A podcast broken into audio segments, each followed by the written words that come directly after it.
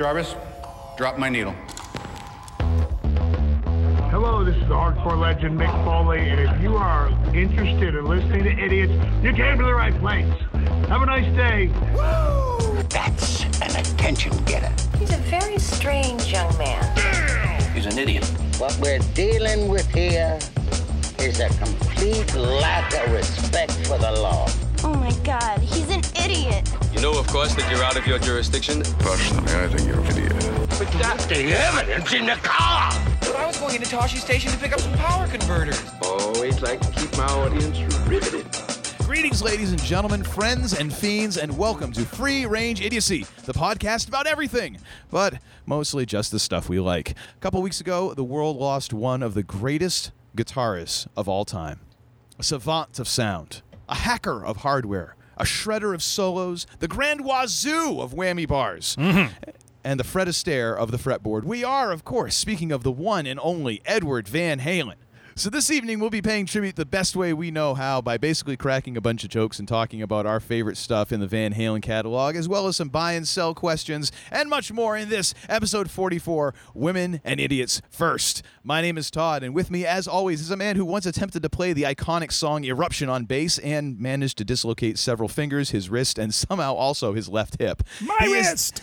he is the Eddie to my Alex. We're pretty much the only people who can stand to work with each other for this long. I give you the man they call Tim. My brother, how we doing? You know, I'm not so bad. Although I think I just scraped up my throat for something fierce on that intro. I don't I know. know.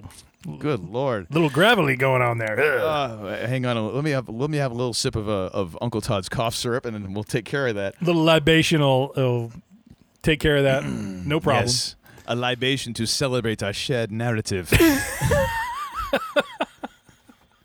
like how that all worked right around. Ah, that's next I'm- episode. Ah, yes. So, uh, I'm not even going to bother asking you about the uh, the tag team because, of course, we all know who that is. That would be uh, Edward and Alex, the, Mm-hmm. the Van Halen boys, as we like to refer to them around these parts. yes, sir. Uh, and uh, yes, they uh, they they don't tend to work well and play well with others for long periods of time, do they? No, no. There's there's there's a little bit of drama, but uh, Oh my gosh. Can you imagine? Can you imagine if like back in the 70s and 80s and early 90s there was like Instagram and Twitter oh goodness. with with all of Van Halen on that? Oh, Ah, yeah. I imagine Eddie and Alex would be going back and forth. David Lee Roth would be all, all over the place. I imagine Michael Anthony's icon would still be like an egg, and he would have like one pin tweet that was just like, Nah, nah. Michael Anthony's would be a bottle of Jack. well, I imagine that's what his only tweet would be. It would just be a picture of a bottle of Jack Daniels. yes, yes. But he wouldn't have even bothered changing his profile picture. It would just be still be the egg. He would somehow have a blue a blue check mark with the egg, you know. Maybe maybe I'm just fantasy booking this way too much. I Maybe. don't know. Maybe.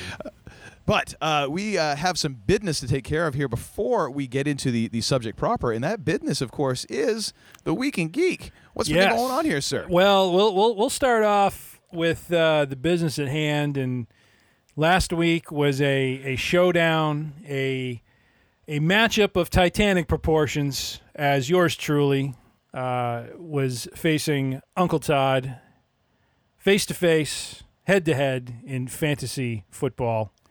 Quick slants versus they all hate you. It sounds like a damn monster movie. there it is. There it is. And let's just say this was an exercise in poor quarterback management on my part. oh boy. Uh, last week, I decided to go with youth over over age, and and start Cam Newton instead of Tom Brady. How'd that work out for you?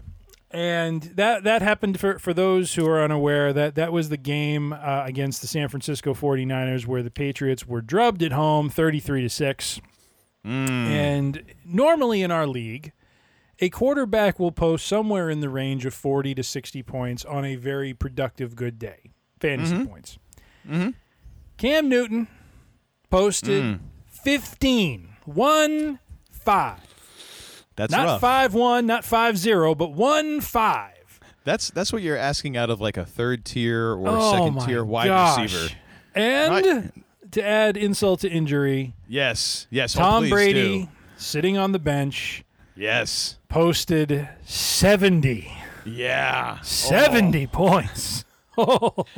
Talk about leaving money on the table. You left money on the table, your oh wallet, my gosh. It your was, American Express gold card, and your Social Security card, along with the keys to your house. Oh my Uh, and with a note that says, "Oh, by the way, here's my address and Yes. my dog's name and favorite treats." They all hate you. and I'm one of them. oh, no. Oh, no, man! I'm, you know, they, they all might hate me, but as of last week, I, I'm gonna go back to the '80s. You know, we we all love us some some professional wrestling. Oh, Uh-huh. I'm just gonna say right now, Yes. because of that matchup last week, I love you. you stop it. Stop it. Brother Love Oh. is here for you. Yes, I bet he is in all his glory. Oh. Now, now, even if I had started Brady, You still would have gotten kicked. we I, I would have lost, but it would have been a much closer game. It would have been probably I would have been in the two thirty. Like your total score was two forty three, my total score was one seven nine. Well, actually, it's 241. I guess there was a stat adjustment, so you gained a little bit. If that makes you feel any better, Oh, really? Oh, because I'm looking Yeah. at it right now. It says two forty three here uh, I don't know the the one that I see, for for, again, for last week.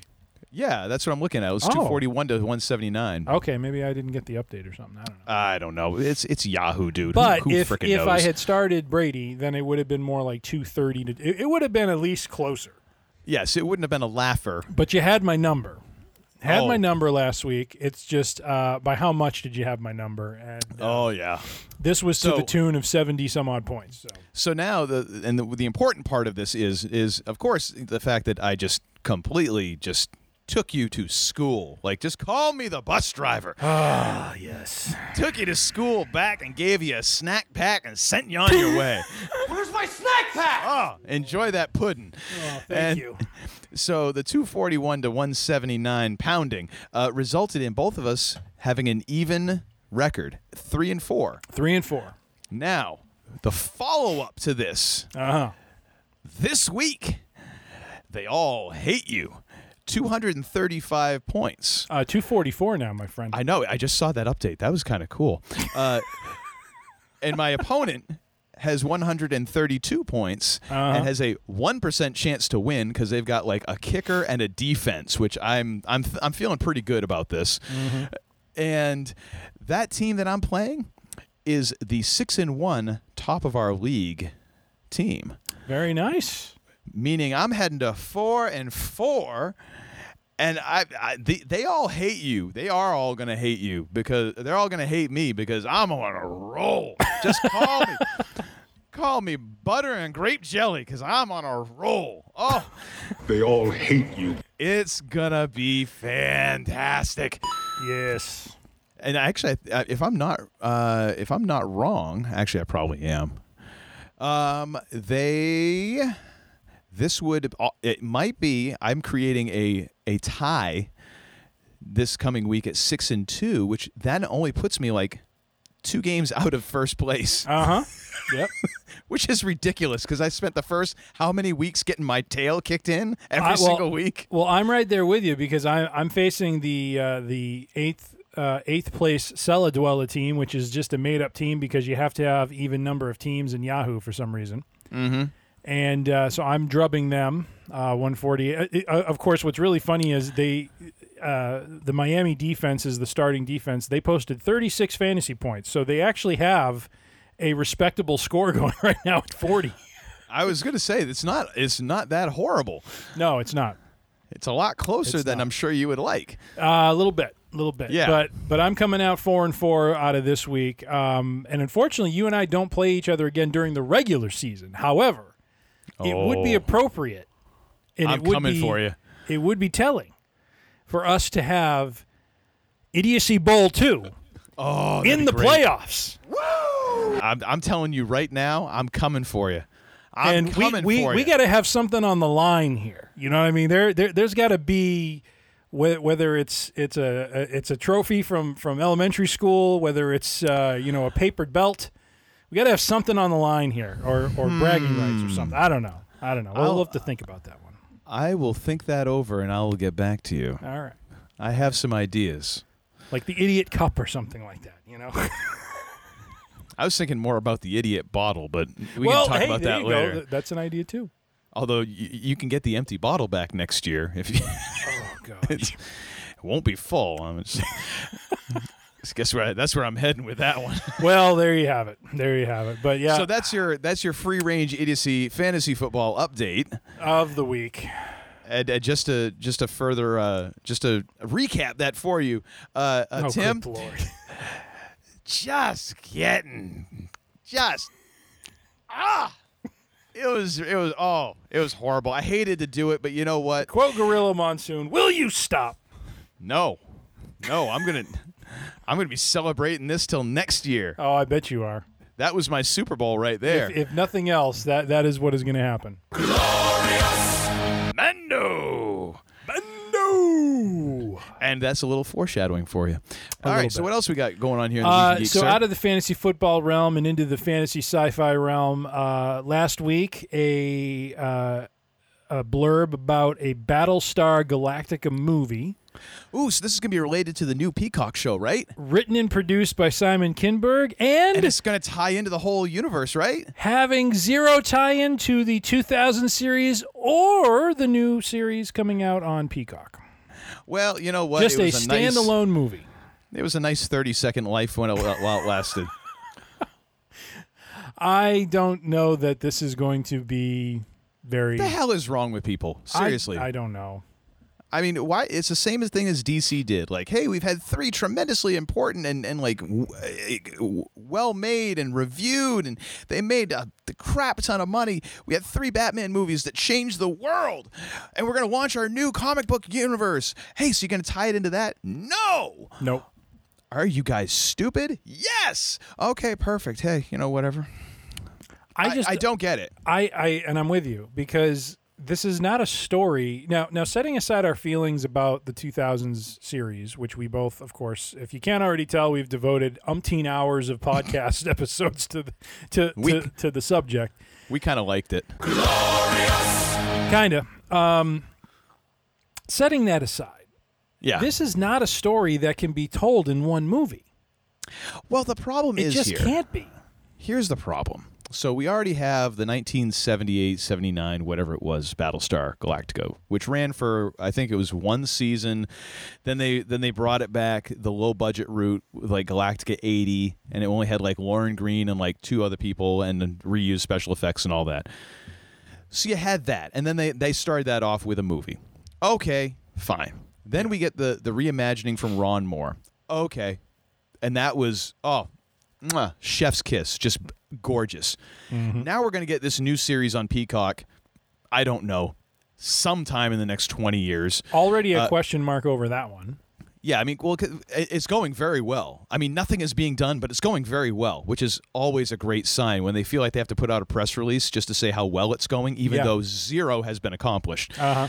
You're in you're, you know you're in good hands there. It's, it's great. It's like a pilot telling you how well the flight's going before you've even left the gate. Like i'm a little nervous now that you feel the need to like start pumping me up this early into the process. Like is this your first flight? Yeah. do you even know what a jet is? And now you're getting this this movie that doesn't have anything to do with anything. And it's starting to feel a lot like when they when they kept on redoing Spider-Man. And every single time they had that's why I love the Tom Holland Spider-Man because we didn't have to watch Uncle Ben get shot again. Or you know why I'm I was the one thing that I felt like at least the new like Batman had going for it in the the DCEU and all that at least we didn't have to watch Thomas and Martha Wayne get shot again. Yeah. I was so friggin' tired of seeing these same people get killed over and over. And that feels like what, what's going to happen now. It's going to be, oh, hey, by the way, let's run through the entire apocalypse of the human race at the hands of the Cylons again. Yeah. Yeah. No, we've already done that. I've seen it, and I've seen it done really well and probably better than you're going to do it. Yeah. I don't need to see it again. Where's my snack pack? Yeah, I, I, I don't see how any facet of this is going to end up, you know, producing a quality movie because, you know, as we've talked about with with Ron Moore's, you know, reimagined version of it, they th- there was such a an artistry and such a depth to the characters Mm-hmm. that whatever they end up and that's and I think this is you know we, we talked about the, the the the Peacock show a few episodes ago as well, and that's a challenge that's going to have because Mhm. you can't go deep the same way or with the same characters. You got to do something different here. Yeah. And I just don't understand. I, I mean, other than it being a money play, other than just trying to get you know whatever BSG fans there are amped up to just go see a movie, but I, I'd like to think most of them are, are pretty smart folks and kind of look at this and say, "What the heck?" it's like, Well, why do I want to go spend money on this? I've got the DVDs at home. I can I can watch them there without having to go on the Sci-Fi app and see the bastardized cut versions I- that they have. Imagine It's- who. Imagine the person who is going to play Adama in that movie. The, the the the the shoes that they are going to try to fill from one Edward James want- Olmos. I don't want to. Oh. Although, you know, you know what's really funny? Okay, so here's the thing, Ugh. and, and and you know what? Don't get me wrong. I love love me some Eddie Olmos. Love me some Eddie Olmos. I mean, uh, the Admiral near and dear to my heart. If I if I had to pick one fictional character to follow into into like into war, I'm going. I'm, I'm following Admiral Adama. You know, Bill Adama. I'll I will run through a wall for that man. Can I just So- do the bit real quick? Yes. This is a one-way trip. I'll have to seriously adjust those levels. I just Make no want you to know. So today, and I'm just, I'm just saying this because we we always have to keep some perspective because Absolutely. you have to remember like actors are actors. Did you know that Edward James Olmos voiced one of the dogs in Beverly Hills Chihuahua? Huh? Yeah, so my kid was What? watching that earlier. Uh, so I w- What? we uh, had a full day today. Took took like a two hour nap, which I mean is the only way to handle daylight savings because as everybody knows, it's such a great thing when it's like, hey, by the way, it's going to be light out earlier and it's going to be like pitch black at two p.m. Oh. Gee, where the heck can I sign up for this? Because you know, 2020 hasn't sucked enough yet. Let's let's just make it dark really early and just you know what? How about how about this? How about I just stand here and and that way I'll spread my I'll spread my feet apart and get a nice little stance here going. And that way that way daylight savings and seasonal depression can just take turns just kicking me in the testicles for the next like oh, four months. Let's just start it off right now. Oh, Anyways, so took a nap, woke up, and my daughter and and my wife are out in the living room watching TV, and she's got Beverly Hills Chihuahua on, and I'm like. All right, I don't particularly want to watch this, but whatever. So we're watching it, and I start looking it up on IMDb because I'm like, all right, who the heck are who who is getting paid for this? And uh, and so Drew Barrymore is like the lead Chihuahua, and then um oh what's his ah crap Andy Garcia is is playing is is voicing one of the dogs, and oh my gosh, I, I'm I.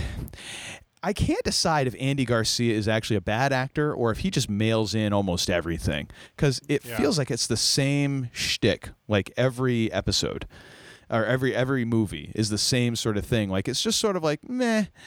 So he's in it, and then I'm going further, further down. I saw Edward James Olmos. I'm like, what? Oh no, not the Admiral. Say it ain't so. But I mean, you know, The one so time to- you don't want to hear, so say we all. Uh, you know, just uh, just to just to kind of let's you know just keep things in perspective. Everybody has their missteps, so I'm not trying to say like nobody could ever play Admiral Adam again, but now that's a serious uphill battle. It is. It is. I, I, I do have a quick funny story to share. And I texted this to you earlier this week in one of our pre pre pre pre pre production meetings. How many pre's was that? Uh, about four, I think. Is that does that count as like a Prius? Da, da, da, da. It's Um, 2020, and I'm going to start drinking heavily. Anyways, Oh boy. No, but uh, so so as as we have mentioned a few times, my my sister in law Heather has a fan of the show, listener of the show. Hey texted- Heather, how how you how the frack you doing? Oh, will you stop?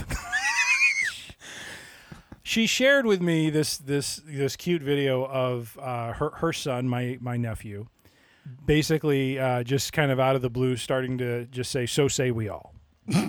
and just kind of That's saying it at random points during the day. And so, uh, so I thought that was cute. And then uh, she she texted me that she played the clip from the miniseries, you know, toward the end of the miniseries, Mm-hmm. when the admiral gets everyone fired up, you know, about going to find, uh, you know, the the the thirteenth colony Earth and so forth, and he starts Mhm. doing the the the "So say we all" chant. And uh, and at one point, apparently, he he kind of giggles as he's watching this, saying, "He's so silly." and I'm like, I'm like that. That is so fantastic. It's it's so it's so funny to see their perspective of the world, and Oh, I think Eddie would appreciate that. absolutely, You get a chuckle out of that. Absolutely. So, love the perspective. I am going to give it a 10 out of 10 on the disappointment meter. Yes, I'm selling this in large quantities. So, uh, last point, real quick, uh, because we will spend probably our next episode discussing chapter 9 and 10 of this, but The Mandalorian Yes. hath returned. Yes. And uh, I believe you and I, with our families, both witnessed chapter 9. Do it. And I must say, it did not disappoint. So, No, no. we will get into that later. But w- wonderful to have some new Mandalorian content back on the Disney Plus and uh, back in our lives. So This is the way. this is the way. All righty. Mendo! Well, oh, sorry. I went too crazy. just blowing up people's speakers I know. I know. It's gonna be great. Wow. So I just want to tell everybody this is like this is Timmy's like third or fourth seltzer since we started on this. So he's either gonna have to pee something fierce within about two and a half minutes, Nah, I'm good. or he's gonna be so bloated he's not gonna be able to fit out the doorway. It's, it's not gonna be water weight. It's just gonna be carbonation. Like I can't get through the door. If you start hearing my mic stutter, it's because I got to turn the gain down so I can burp or whatever. But, you know. Anyways. Yeah. All right. So now we get to the topic at hand, and of course we are we are we lost a great one, uh, the the wonderful and and talented Edward Van Halen, and uh, that kind of brought us back to thinking about um, you know kind of how we both discovered Van Halen, uh, because uh, total disclosure here, uh, uh, you and I are both fans of the band, however, have not been real active fans for for quite some time. No, and, and and maybe to lump onto that a little bit, you know, given what our, our, our last episode was about and, and prior episodes we've done where we went through kind of our favorite albums or bands and our, or what was Higher Ground? Was that albums? I forget. That was just basically uh, like musical upbringing, like Just the bands and yeah. So, so the Higher Ground episode, the Rush episode, and then most recently Tower Power episode. You, you and I have an affinity for music. Yes, safe to say. and as you just said, part of that affinity at one point was a appreciation of the band Van Halen, Mm-hmm. and and what they kind of brought uh, to you know to the table for a period of time. However, as you just mentioned, um, you know things have gone dormant, and quite honestly, you know, just given my phase of life, I have just kind of wandered away from that music and just have not listened to it for a fair amount of time. So there was a bit of reorientation going on here when we when we went to tackle this beast. Yes, yeah. Getting it was kind of nice because it was sort of like going back and and it's almost like your high school reunion, like seeing some people that you haven't seen in a while and and checking out some things. And some memories came back and some good memories, Yeah. Yeah. some not so good memories, Yeah. and then the oh my gosh, I need to avoid that person at all costs. Let me go to the bathroom. memories. Yes. it's all right there in the Van Halen catalog. And uh, so we, uh, let's talk a little bit about, just briefly about how we each kind of came to the Van Halen party because really Van Halen always has been and and and probably always will be kind of considered a party band. So so how did you how did you arrive at the party, sir? Um, I really didn't get to listening to them until kind of later in. Um, well, I shouldn't say later in their career. When, when they apexed um, with for unlawful carnal knowledge, in I think it was ninety one or so. That was when I started to listen to them. Um, I don't actually remember specifically. I think it may have been uh, my friend Matt. You know, he he he listened to a lot of different, you know, a lot of rock, and uh, I think he probably introduced me to Van Halen. And when I really what what kind of attracted me to them was was you know what Eddie was doing in um, the the the first cut off that album, uh, Pound Cake, uh, where he, you know, the video for it was just I, I I just thought it was hysterical that there was a guitar player using a drill on a guitar. Yeah. Power tools were involved. power tools were involved. I thought it was a cool effect, and and, and this is just kind of how for you know it's funny. It, it's it's how it is with with me and and discovering music and and you know just new content like that is something gets my interest and then I just kind of go down the rabbit hole. You know mm. of discovering more and more about them and. You know, I, I kind of went backwards from there to OU eight one two, to fifty one fifty, um, you know, I had an awareness of them from from you know 1984, which is probably I, I would imagine one of their you know more commercially successful albums outside of For Unlawful Carnal Knowledge.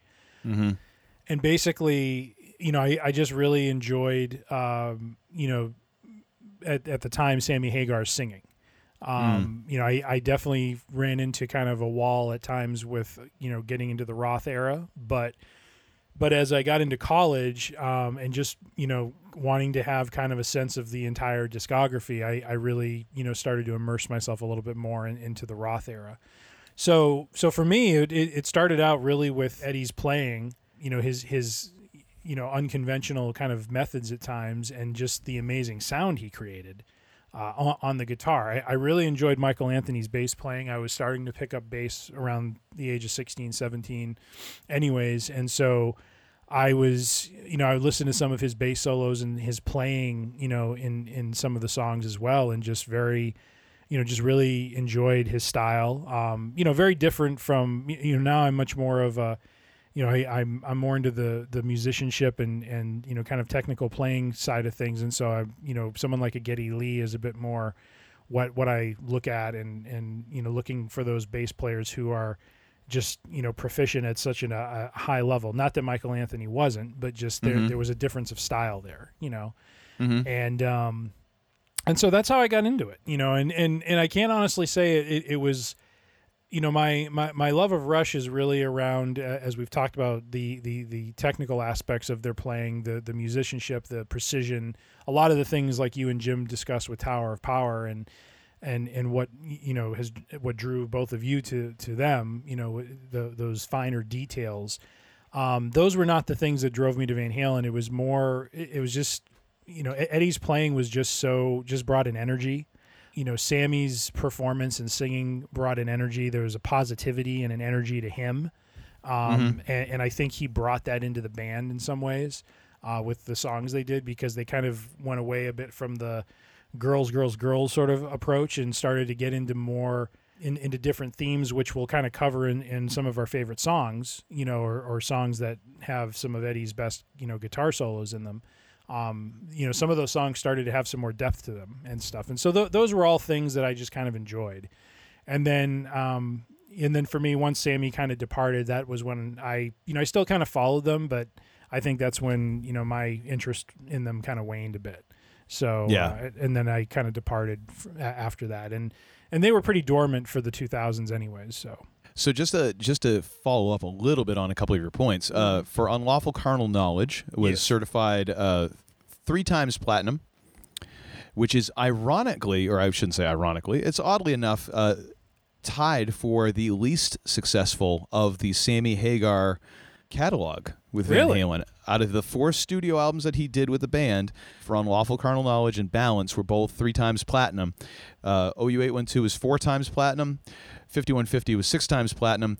1984 certified diamond, which means 10 million plus units sold. holy moly, Uh, and that is a distinction also shared by Van Halen's debut album. Of course, it's had some time to rack those up. yeah, Uh, yeah. However, I do find it interesting uh, that the the, the the last two Sammy albums were, in effect, the the least sold, which is very interesting. I think, g- given how we will then uh, treat those albums as we go along.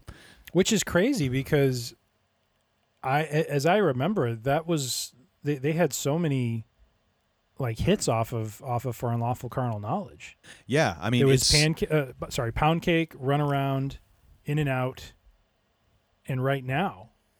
And I Top think- of the World. And I think Top of the World. I think there was at least five or six songs off of that album, which you know, oh, you know OU eight one two. I don't remember how many were released off of that or fifty one fifty, but Uh, That's uh, interesting. I- yeah. So those are peak chart positions. I don't know where I'd find the uh, the singles here in the Wikipedia page, but yeah, it is interesting because I remember that album being just a gigantic album. Uh, But maybe then, then again, maybe it was just for me. Um, Yeah. I actually I actually joined the Van Halen party somewhere around. I, I, it was probably the beginning of the of the Sammy Hagar regime, if you will, and I, I it's kind of the, the way you put it as an awareness of David Lee Roth Van Halen is probably a good way because I was aware of them because how could you not? Yeah. I mean, 1984, that album was huge. Jump was everywhere. Panama was on MTV. Hot for Teacher, probably responsible for a good amount of uh, of young boys in 1984, 1985 hitting puberty simultaneously. That that album was everywhere, so you kind of knew of it, but I really wasn't as into the band at that point. So I kind of started jumping in around about the same, probably well earlier than that. So I was probably around 5150 OU812 territory, and really enjoyed the band there. Then went backwards into the David Lee Roth years and and and found a bunch of stuff there that I liked. But I really, I I, I was a Van Hagar guy. That's just that was the Yeah. Van Halen that I knew, Yeah. and it was really tough for me to go back. And even now, as as I kind of went back and started listening to more of the early Van Halen stuff uh, after Eddie passed away, man, I still I st- the the Sammy stuff still resonates with me. Yeah. And then I, Yeah. I actually hung around a little bit longer than you. I did stick around into the Van Cherone area area uh, era for a while, the Van Cherone junta, if you will. And uh, I will I will say I actually enjoyed Van Cherone a bit, um, and we'll talk about that a little bit later on. Uh, Eddie Eddie was still at the top of his game, and that's the thing though that throughout is that Eddie's guitar style was always uniquely him. However, there really is three very distinct, actually four very distinct that kind of go along with the lead singers that he changed a little bit of what he did and he would the band itself changed as each as you hit each of those areas. And his his sound changed a little bit and his and his style changed a little bit but it was never like for the sake of anything else. It was it felt like an evolution rather than a change for the sake of change's sake. Yeah, that's just me though. Yeah, yeah. So now you know. That's how we, we got into this. And of, and and as you can tell both of us checked out long before we got to the the hey Dave's back. No he's not. Sammy's back. No he's not. Dave's back. No he's not. Dave's back. No he's not. Dave's back.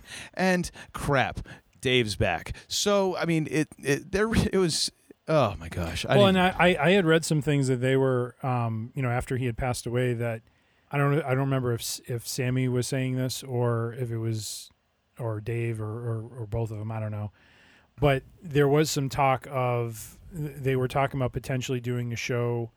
Um, like doing a tour where it would be like half the show would be David Lee Roth and half the show would be Sammy. Like Sammy, like it, it sounded like they were getting to a place of finally trying to try something like that. well they did that Oh, did they, they? did a tour. Yeah, it was called the. And they had a pun- They had a bunch of. It was like best of both worlds, or I think they called it the Sam and Dave tour, or something like that. With and Van they Halen. did that.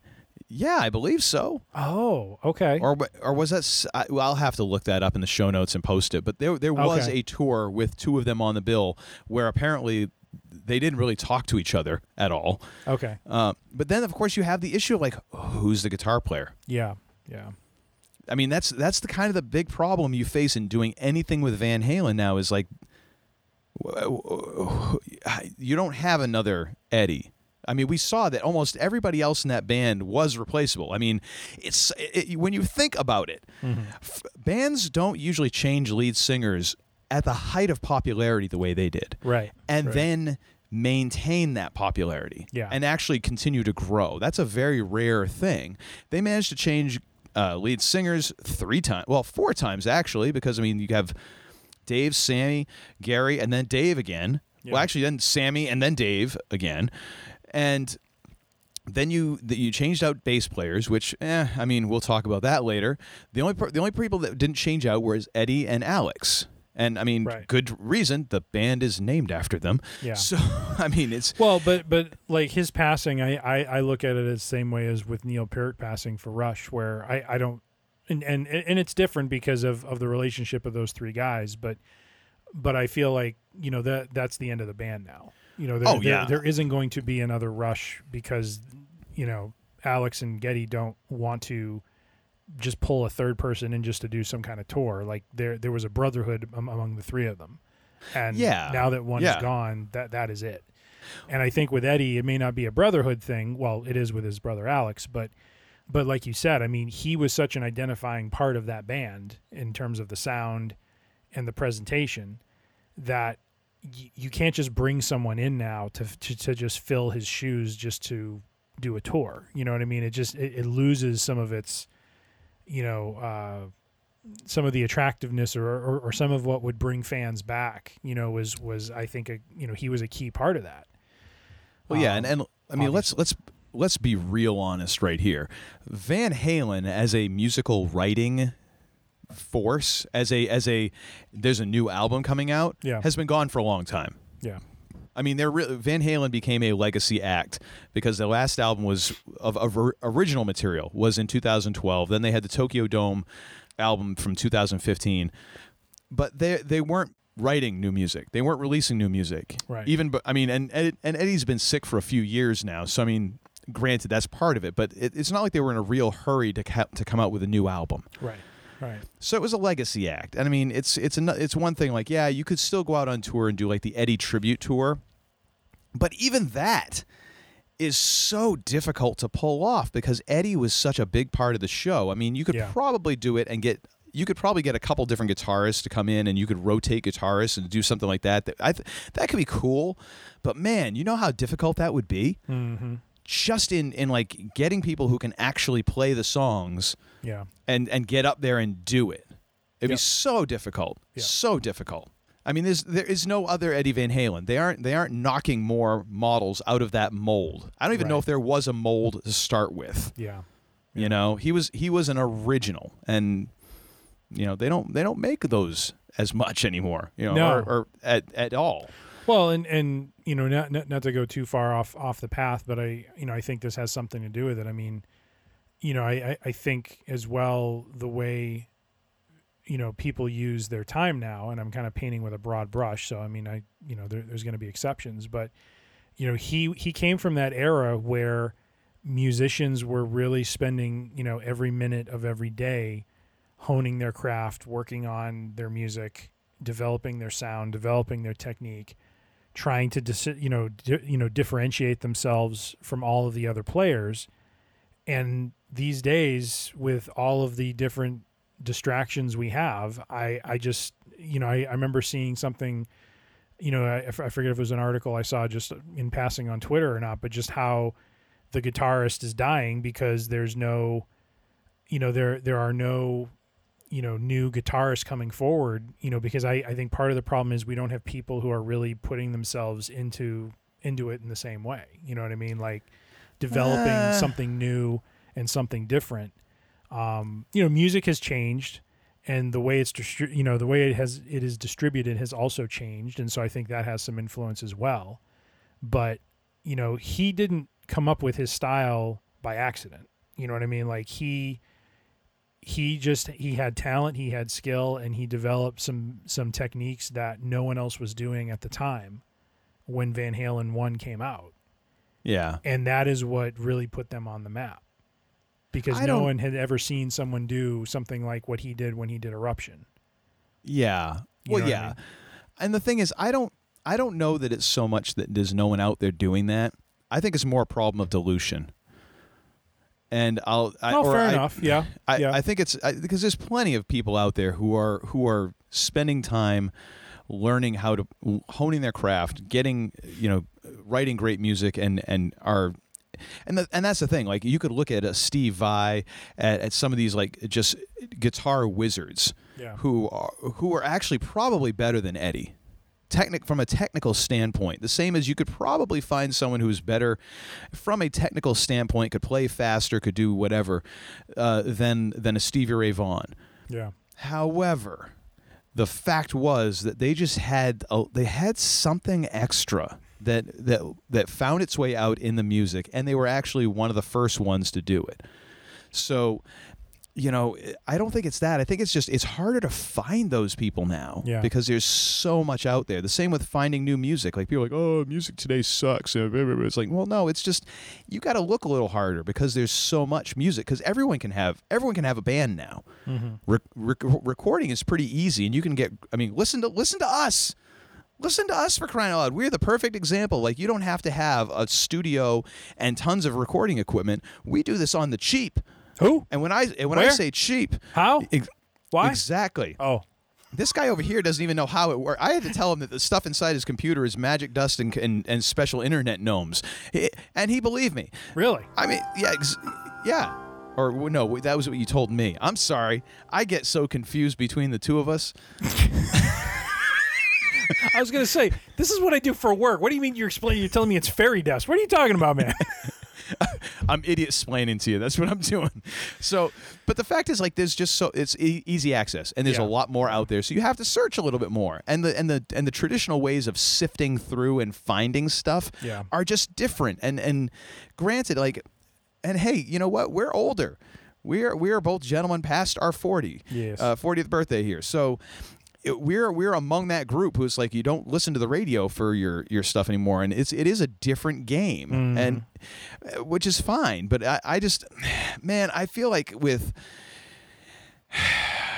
I, I don't I don't know necessarily how to describe this, but I, I feel like there are Eddie Van Halens out there. It's just they aren't quite getting through, or the fact is we didn't have. I mean, how many Eddie Van Halens before that? I mean, think about it. You have he he drew a lot from uh from Jimmy Page. yes. H- how many Jimmy Pages were there really? I mean, when you really think about it, you're talking about generational talents. And oh yeah, there's there's no new Eddie Van Halen. Well, no kidding. There wasn't an Eddie Van Halen before him either. Right, You know, right. you you had to go back to Jimmy Page, and yeah, maybe you had the two of them kind of coexisting in the same way, but. You know, I mean, Eddie was on the rise, and Jimmy was kind of heading, you know, in the other direction Yeah. as far as fame and, and kind of record and, and you know and doing his and his career. Kind Yeah. of the same now. Like there's been other guitarists and they've had their day, and it's like, you know, I don't know. I, I just I try to avoid the old bastard talk as much as possible because I just don't I don't want to be that guy. I know. So I'm, I well, and and I am not trying to be that guy either, but I I do think there is a difference generationally between the kind of musicians that came up in that era versus now. well, yeah, it's a different because it's all different. I mean, you don't have to do the whole Eric Clapton like advertise in the London Times, you know, But you are ads absolutely right. for records. you know, it's, you know, it's not like you and I have, or I'll just speak for myself. You know, it's not like I have my my finger on on on the pulse of music either. You know, so so I I, Yeah. I fully admit that there are probably blind spots to you know my perception and perspective as I share this, but I do feel like musicians like him. Uh, yeah, you're, you're absolutely right. I mean, they're, they they they are rare, and you know, it, it, it there is a certain amount of, you know, like like there's a a, a quote from Je ne Neil, sais quoi. yeah, there, there's a quote from Neil Peart where he said, "Luck is the combination of prep when preparation meets opportunity." Yeah, You know what I Yeah. mean? And and so I, I think that that is very true. And so he he is he, he is a unique talent. And and it was funny. I, I remember reading too when he was first playing, he would play a lot of the time facing Alex and not the crowd because he was concerned that other guitarists would steal you know, and especially when he was doing like like the the the you know kind of his traditional doing that sort of tapping up the fretboard mm-hmm. and and playing that style, he he would not face the audience because he did not want other people to steal his ideas, you know, Yeah. and, and understand how he was playing because it was in his mind kind of his thing, and Mm-hmm. and so just you know for, from that you could see from that era just how protective he was, you know, about that and and um, and knowing that you know he was doing something that no one else was really doing at that time. yeah. And something else to keep in mind here, sir, and and I don't want to I don't want to shock you too much, but it kind of hit me like a ton of bricks when I just thought of this a moment ago. Yes. The fact is, the next Eddie Van Halen, the next great guitar player, the next you know uh, the next great band ain't making music for us. No, they're not. They're not making music for 40 year olds. No, they're not. And so, guess what? We're not going to be the uh, the target audience that's going to get hit first. We're going to hear it later on and be like, I don't know what all this is. Err. Back in my day, you know, it's like, My no, they're they're making music for teenagers and 20 year olds, and that's fine. Yeah. Yeah. But damn, I just got old real hurt in a real hurry. Oh, Yes, you did. Hang on a minute. I need to sit down. My bursitis is starting to act up. Damn you, old man! Take a load off, brother. Take a load off. Good lord. Well, Ah. I think we've exhausted how we discovered Van Halen. Yeah, so let's get right into uh we, we only have a couple of topics here because we we we this was a much more exhaustive list before and then we realized, hey, we ought to talk more about Eddie. So uh we're going to go with our top Well, we should just say that, that that we have a Legends version Oh of the show. All right, you're going to give away all our secrets. Well, uh, Fine. sorry. Yeah, th- this the Legends edition of this show was was way too long, and and we realized afterwards, like, hey, we started talking about Eddie, and then we ended up just, cra- or at least on my part, I spent the entire time crapping all over the legacy of one David Lee Roth, and. Which, entertaining which I know our listeners was. can find hard to believe that, that that that our local idiocy curmudgeon, you know, spent that much time dumping on Dave. But in fairness, I was also doing the Sammy versus Dave comparison constantly, and poor poor poor Eddie was like a, an afterthought. So we we decided to to retool things a little bit here. And in all fairness, Dave deserved it. So that's the other part that I'm just going to throw in there. He did that. That grinning idiot chucklehead deserved every Oh, little bit of man. it. Uh, anyway, so let's let's go right here. Start off right at the kind of the heart of the matter. Yes, sir. we're going to talk about our five, our top five guitar solos. Yes. and these are solos within songs because we are we are going to take out of the equation Eruption, Spanish Fly. um, Yes, we're taking those right off the boards because those are all masterworks. we're not going to do instrumentals. Basically, we're we're we're, Yeah. we're talking about songs that have a lot of the kind of style and flair that is synonymous with Edward Van Halen within the song. And uh, and and in some cases, just some just crazy stuff he just kind of breaks out, you know, during some of these songs and as well. So, Mm-hmm. uh, yes, as usual, taking my point, reshaping it, and saying it better than I ever possibly could. That's why. oh, stop it. That's why he gets paid the big bucks in seltzer fizzy waters. That's right. LaCroix. What? Oh, aren't you just bougie? My gosh. I am. I I drink. am. I'm drink. I drink like store brand. I. I drink like the runoff from the gutter with a little carbonation in it. Add my own flavor. All right. So who do you, you want to go first? You want me to go first? What do you want to do? Uh, why don't you go first? All righty. So let's go. Let's go. Let's go all the way back. Let's start right off at the beginning, chronologically, as I am wont to do in my preparations. And uh, my first one is uh, the solo from Ice Cream Man from the very first Van Halen album, titled appropriately enough, Van Halen. Uh, so. What I love about this overall, the song is great. Starts off the kind of you know acoustic blues sort of thing, and you know, and then what he ends up doing once they kick into the full on electric part, and they they get into this it's a rock shuffle. And um, you know what i love about eddie is he takes uh, he takes a normal rock solo and then drops it in the middle of this blues song. But then he also manages to take a lot of like standard sort of blues licks and and like kind of uh, pieces of what you would normally hear in different blues solos and incorporates them into his own solo but in his own way. And i just thought that was really really good and really fun because it showed like hey no i know all this stuff but i'm going to play it this way and I really like that because it had that. It, it, it there was always this uh, attitude with Van Halen of like, yeah, we're gonna do it our way, you know. Even when they did the cheesier stuff like "Dancing in the Streets" and "Oh Pretty Woman" and whatever, it was always very much in the, the Van Halen style, Right, You know, right. and so I, I appreciated that about Ice Cream Man. I just I, it- the way I would describe it is a delight. It was Very a nice. delightful solo. Uh, the nice. next one, next one would, come, uh, would be off of the Fair Warning album, uh, Mean Street. Uh, I just love how it starts off with this rhythmic breakdown before it really starts getting into the standard Eddie acrobatics, you know, uh, and a and a very like a very Eddie solo. But I love that rhythmic breakdown that just kind of it it just it's it's. I don't know. I just like it. I have I have no other way of putting it. I just like it. Yeah. Um, and then the third one would be uh, would be Panama off of the iconic 1984 album, uh, in which I love how you get the solo, and just when you feel like it's okay, they're they're going to kick back into a verse or something. It, they, they wave him around again, and this is maybe just something that amuses me because having played in a funk band, there was many times when, uh, you know, someone would be taking a solo, and I personally, as someone in the band, was just enjoying it so much. I'm like, no, no, take another chorus. I just want to listen to more. Nice. I just want to see how much more you got because that's really good.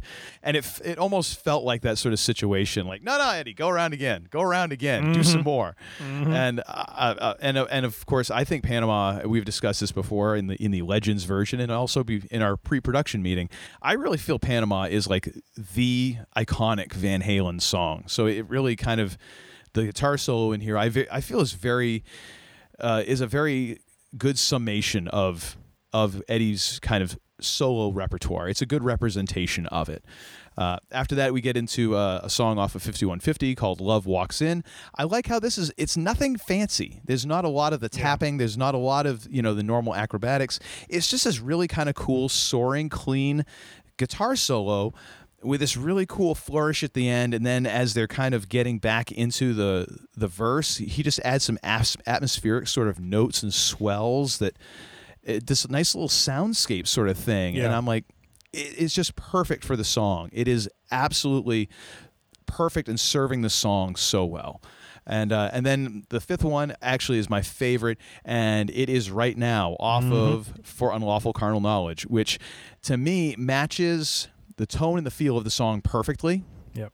Is probably the closest we get to an angry slash angsty Eddie solo. Like I feel like he really kind of dug in on this one, and honestly, I, I, I, this is this is my personal favorite solo, and even though I would say Panama is is the best representation of his overall work, I think this is his. I think the solo in right now is probably his best solo Yeah. ever uh, on a- on an album. I I love it. I think it's perfect. I wouldn't change anything about it. Nice. Nice. And, and what do you got, sir?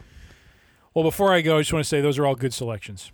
I, Oh, why, thank you, sir. Very much, and and uh, you know, especially when you talk about Love Walks In, I have to add in that, and and, and you kind of said this already, so maybe I'm just repeating you, but Eddie had a way of, yeah, like like painting. You, you kind of said you know the atmosphere, but but the emotion or the, or the, you know, kind of the sound theme of the song. You know, like like that came out in his guitar playing.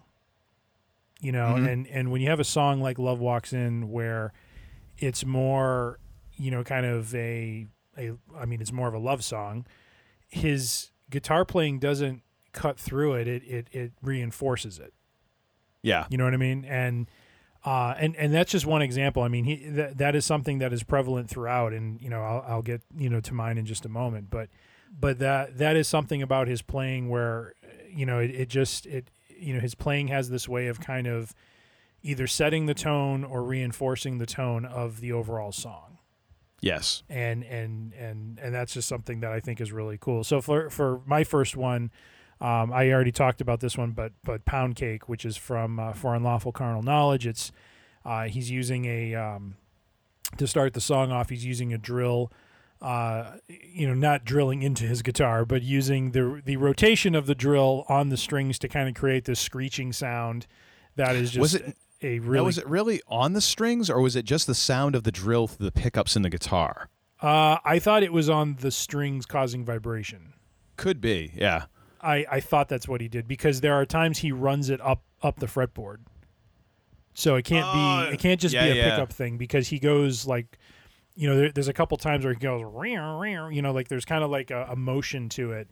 Um, and in, in the concerts uh, or the concert videos I've seen, yeah, he, he runs it up the fretboard and you know kind Okay. of this motion. So so, anyways, just kind of a you know again just an unconventional kind of approach to creating sound and and you know creating a texture. Uh, maybe that's the term I was trying to get to my prior my prior point, but you know he, he, he just creates a texture you know with with the way he plays. And uh, and so so that, that that's a that's you know one song that stands out for me. Um, next one off of Fair Warning.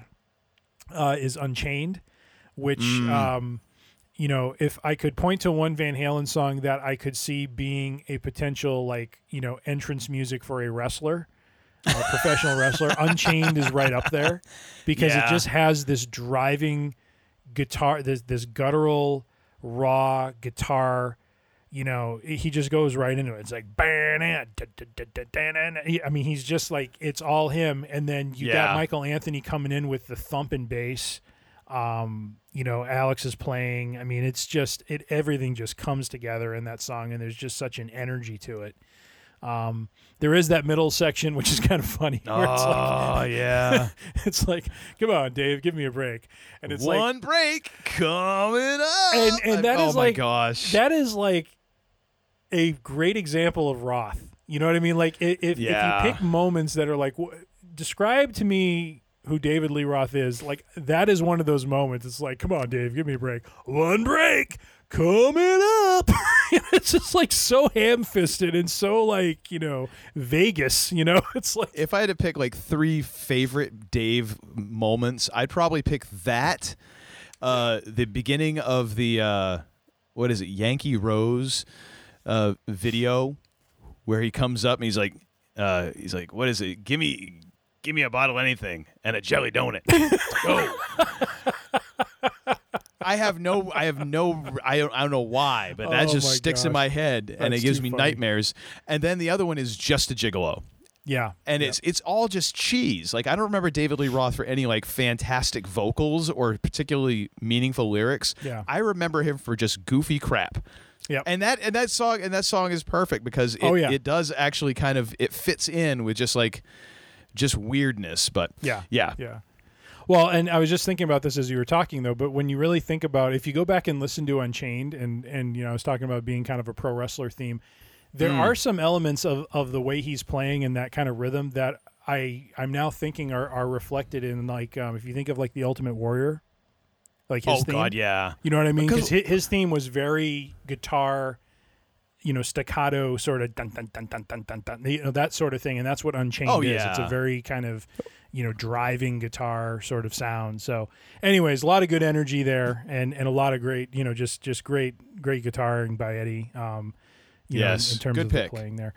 Uh, from Van Halen one, uh, Jamie's crying. Um, that is one of their. Uh, if you ever listen to a classic rock station and they play Van Halen, that is going to be one of the songs they play. Usually Um, about 10:57 a.m. every single morning.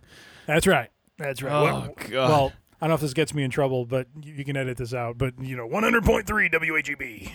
Oh yes, God. Usually right after a right after a Lynyrd Skynyrd song, and then they'll throw some Deep Purple after that.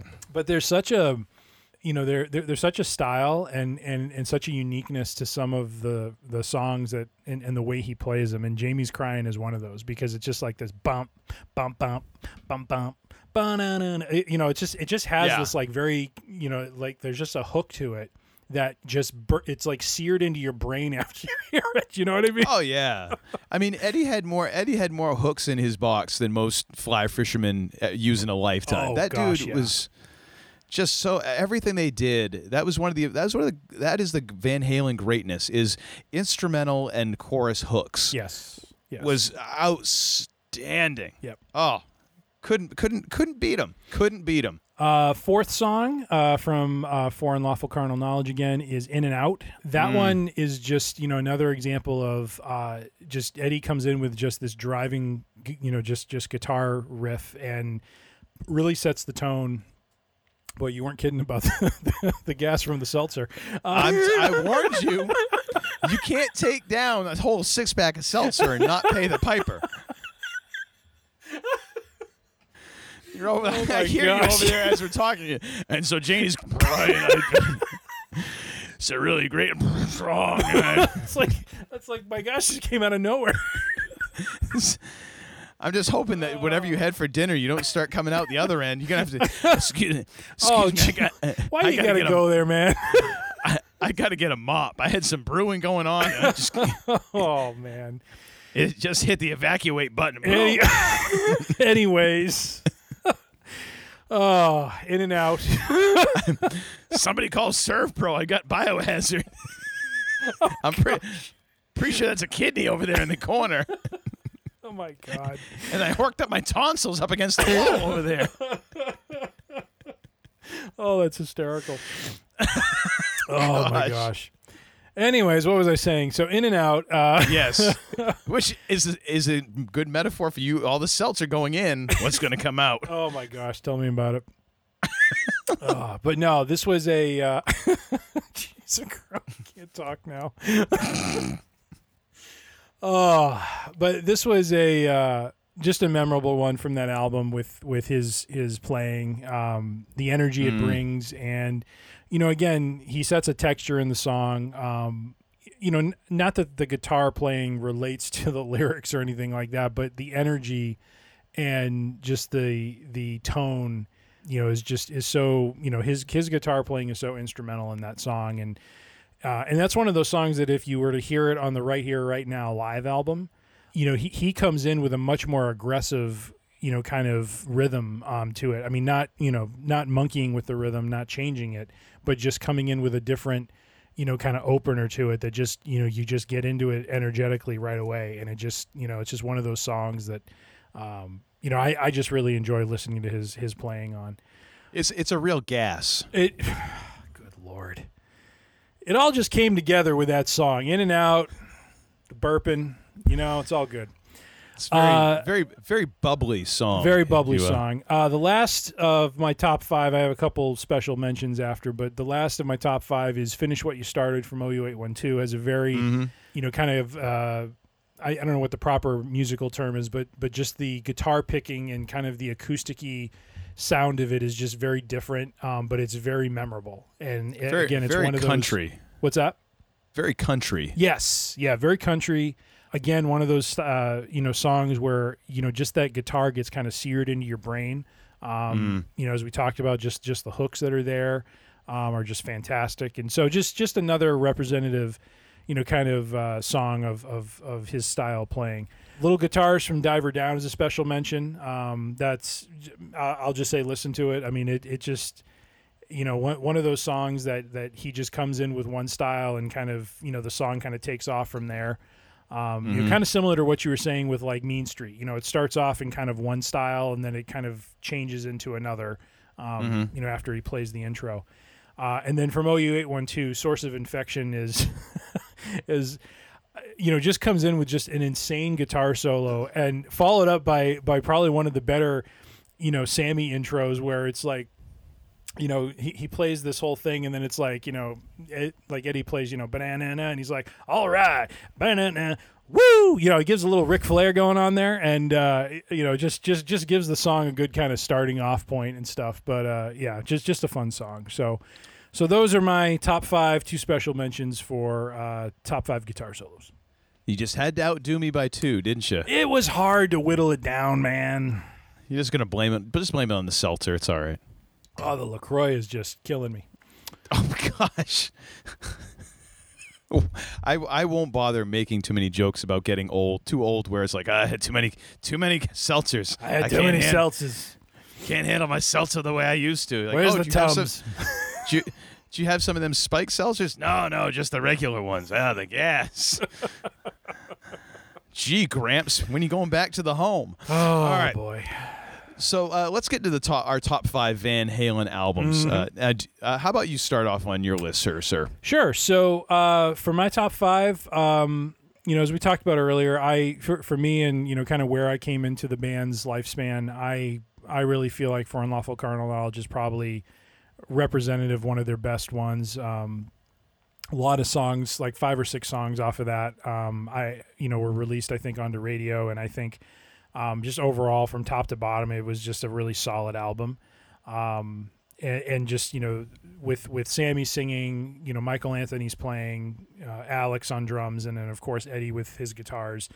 You know, it, it was just a fantastic album. So, so that that, that was my first one. Um, uh, after that, uh, I went with 1984. Um, I would be remiss not including that as one of the top ones. Uh, th- that has you know Jump and Panama and um, really you know a lot of the songs that that kind of made the band and kind of established Eddie Van Halen. You know, if he wasn't already, you know, viewed as a guitar virtuoso, even more so, um, you know, after that album um, as well. So, uh, so that would be my number two. My number three would be uh, OU eight one two. Really enjoy, you know, for for me, Sammy is, you know, like like you were saying, I'm I'm very much of the Van Hagar era. So, um, so really kind of working backwards from uh, For Unlawful Carnal Knowledge. Uh, I, I I liked uh, you know OU eight one two and and the style of it. Um, you know, there's songs on it like Cabo Wabo. Uh, we talked about Eddie setting kind of a texture. Um, I, I feel like he and Sammy had some ability to really kind of tell stories in their songs and just kind of transport you to those places. Like you just listen to those songs and you're like, I feel like as I listen to the song, like it's a song I would be listening to at a beach or something like that. You know what I mean? Like they just Yeah. found a way to capture like those feelings in music for a setting. You know, it's it, like that's the best way I can describe it. And and that really only happened with Sammy. I I don't you know, I've listened to you know, really all of the albums and and I I never really came away with that feeling with when and and you know, we'll we'll get to this when we talk about the eras, but you know, with the Roth era, I just never got that from from that era. But with the Sammy era, you know, there there was a lot of that artistry going on where they, they just kind of transport you to that place or you know, if it's a love song, they they just have a way of bringing that emotion and the feeling of you know, like falling in love for the first time, sort of thing. You know, like like they just how they do that in, and capture that in music is just something that they're very, very talented and, and very skilled at doing. So so for me, OU eight one two is a big one. Uh, Fifty one fifty, uh, Sammy's first album, um, was was you know just filled with with just some fantastic some fantastic music. You know, a couple of the songs I I really enjoy. Uh, you know, dreams. Um, you know, again, S- Sammy kind of brought a positivity and a hopefulness. Um, I I don't know, you know, how much he played a role versus Eddie versus the other band members in terms of writing lyrics and the themes of these songs. But there does seem to be an inflection point when Sammy comes in that they they start to have some deeper, you know, kind of things going on in, lyrically in, in the songs. And so Dreams uh, is is a favorite of mine. Um, Summer Nights uh, is another like Cabo Wabo is another one of those where I just feel like thematically, texturally, they just seem to capture that that atmosphere of hanging out with your friends in the summer at night, you know, just kind of, you know, goofing around and stuff. And, you know, they just found a way to do that. Um, you know, best of both worlds, love walks in, why can't this be love? There's just a ton of great, great songs on that one. Yeah. So I think I'm at, I'm at, oh, I'm at four. So finally, um, my, my last one will be Van Halen one. Um, you, you know, really as a debut album, that, that one really put him on the map. That it really kind of established Eddie as as you know this this very different kind of guitar player, and you know just that eruption instrumental he does is just incredible. Um, Yeah. you know, leading into you know, I mean, it just I, I can't hear eruption and not expect you know, uh, girl, you got uh, you got me now, or sorry, I'm You really got me. you really got me. Thank you. Just you know, jumping right into that, you know, after that is just you know, just something that you just it's again seared into your head, you know, sort of thing. So Yeah. so those are my uh, my five. Uh, one special mention uh, would be women and children first. That's where uh, you know a, a number of, of very uh, you know some very good songs uh, like "And the Cradle Will Rock," "Fools." Uh, Ta Take Your Whiskey Home is another song I really enjoy, which has some good guitar in it. Um, So, anyways, those are my five with one special mention. Nice. Well, oddly enough, we have the exact same top five, just in a different order. Yes. I just re- I just realized this. It's only been two episodes. This is the second time we've done this episode, and I'm just realizing this now. Let me tell you, you need someone who's quick on the uptake. Just give me a couple weeks, and I'll realize. You know, we call the show Free Range Idiocy for a reason. Yeah, it's pretty much for me. No, so, stop it. So, so my top five in order would be uh, uh, first and foremost Van Halen, and and I will actually say this is only because it's not because this is my favorite album. I actually had to duke this out in my own head. This is the most important Van Halen album, just because it's the first one. It is the it is the debut. It's one of those things that I actually wish I could go back in time and listen to this in 19 what was it 1978 this came out uh, I and again, I, I if I listened to it then, I was two, and I probably was not all that impressed. Uh, but if, if I go back and listen to it, like at my age now, for the first time in 1978, with all the stuff around in in context. Yeah. Just trying to imagine how mind blowing that was, hearing that album for the first time Yeah. and going, "What the hell is this? This is different than everything else that came before it." And you you have to give credit to that. You have to give credit to the to the kind of the spark that came out of that, especially when a spark. It's not just a spark. This was a forest fire that just came at you, a wall of flame and guitars. So uh, Van Halen gets the nod for for first. However, uh, second album is actually my pick for what I think is their best album all around, and only gets edged out because it's not the OG, and that is for Unlawful Carnal Knowledge. I think this album is the best recorded, best sounding, b- lyrically strongest, musically strongest. Uh, the same way that I think right now is actually the best song that Van Halen ever wrote and recorded. Everything about that recording, that studio recording to me is perfect. I can't imagine it any differently. It it has not aged poorly. Yeah. It still holds up. Sound like it could have been recorded last week. Yep. It's it is just beginning to end terrific. And that entire album I feel is good because I feel like some of the other I feel like some of the other Sammy albums didn't the quality of their recording isn't as good. Yeah. Uh, and there, there's one in particular that I'll mention at the end here. Uh, but for Unlawful Carnal Knowledge, and, and of course, that was also like just a mind blowing album for me that I went all in on Van Halen for several years based on this album because it was it was huge. Like we talked about before, there was it seemed like every week there was a new single off of it. I'm like, aren't they going to run out of songs on this album? Yeah. Yeah. Pretty soon, every song every song is going to be a, every song off this is going to be a single at some point. Yep. It seemed like it was just going to do that. So my, my favorite album, but comes in here too because you really have to put the original first. After that, of course, is 1984 because it's one of those albums that, in a way, I kind of want to dislike it just to be contrarian and just to be that jerk, but I can't because it is so iconic. There's a reason why it sold over 10 million album, uh, 10 million copies.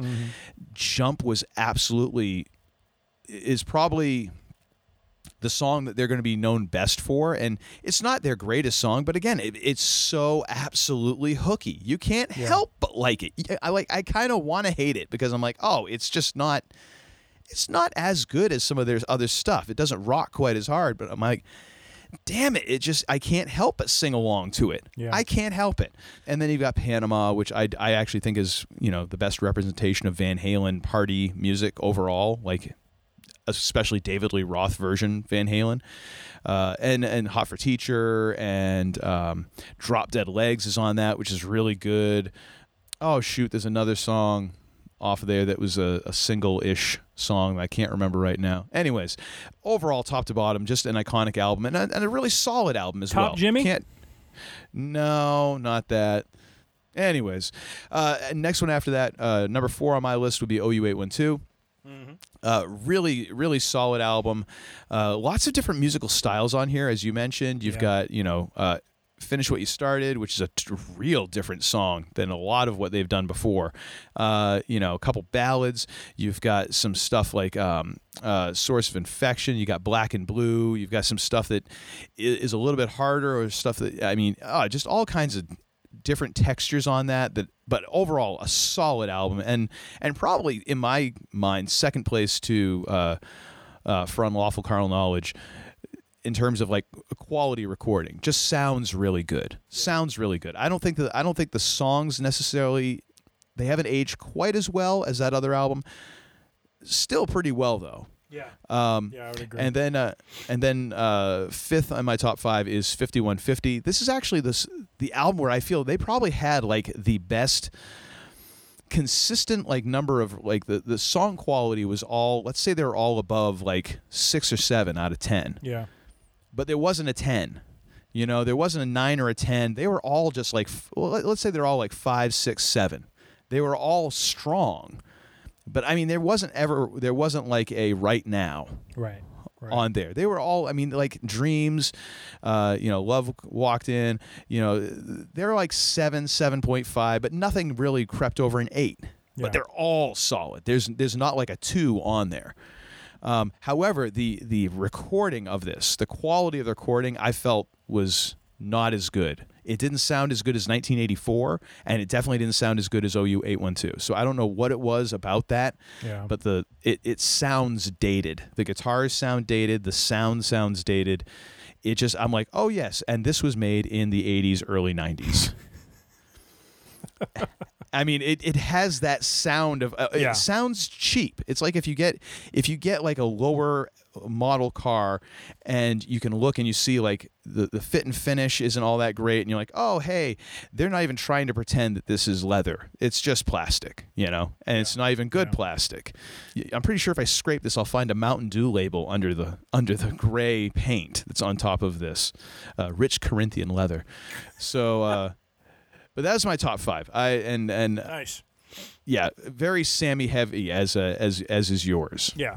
Yeah. which now brings us to the buy sell lightning round. So we're going to go through some uh, some of our hot takes here because we are sports fans and we like stirring the pot and and we'll see what we're buying and what we're selling. So first one here, of course, we're going to go back to the source.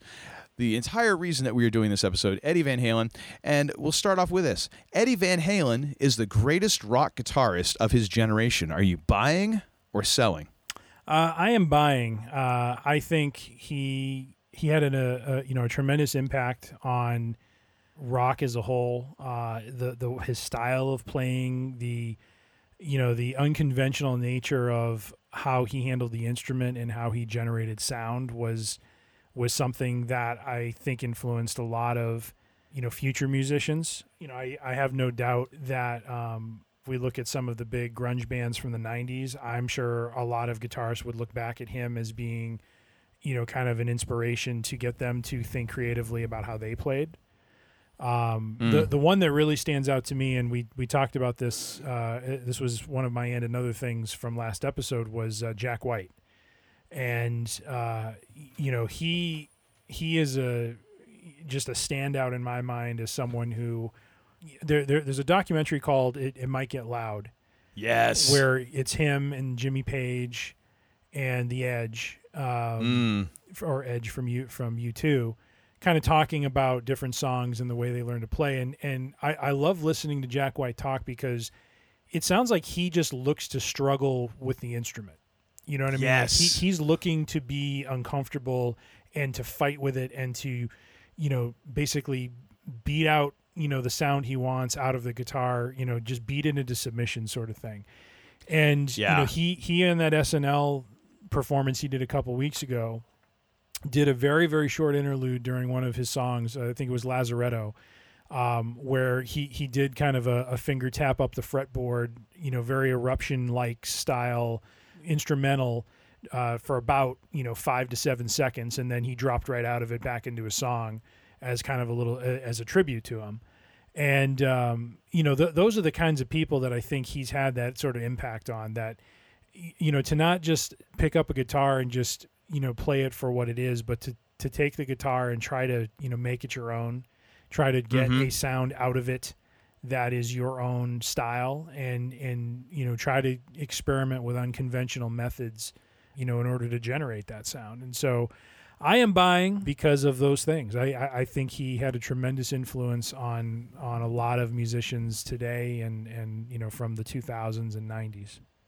Yeah, and I- and I'm buying as well. And I I like the idea that the beginning of that movie with Jack uh, I want to say Jack Black, but it's not. It's Jack White and uh, and Edge and Jimmy Page starts with Mr. White building his own guitar. Yes, yeah, J- just a pickup and some. I mean, it, it was not even a full on all the pieces you would need to make a real guitar. It was the bare bones.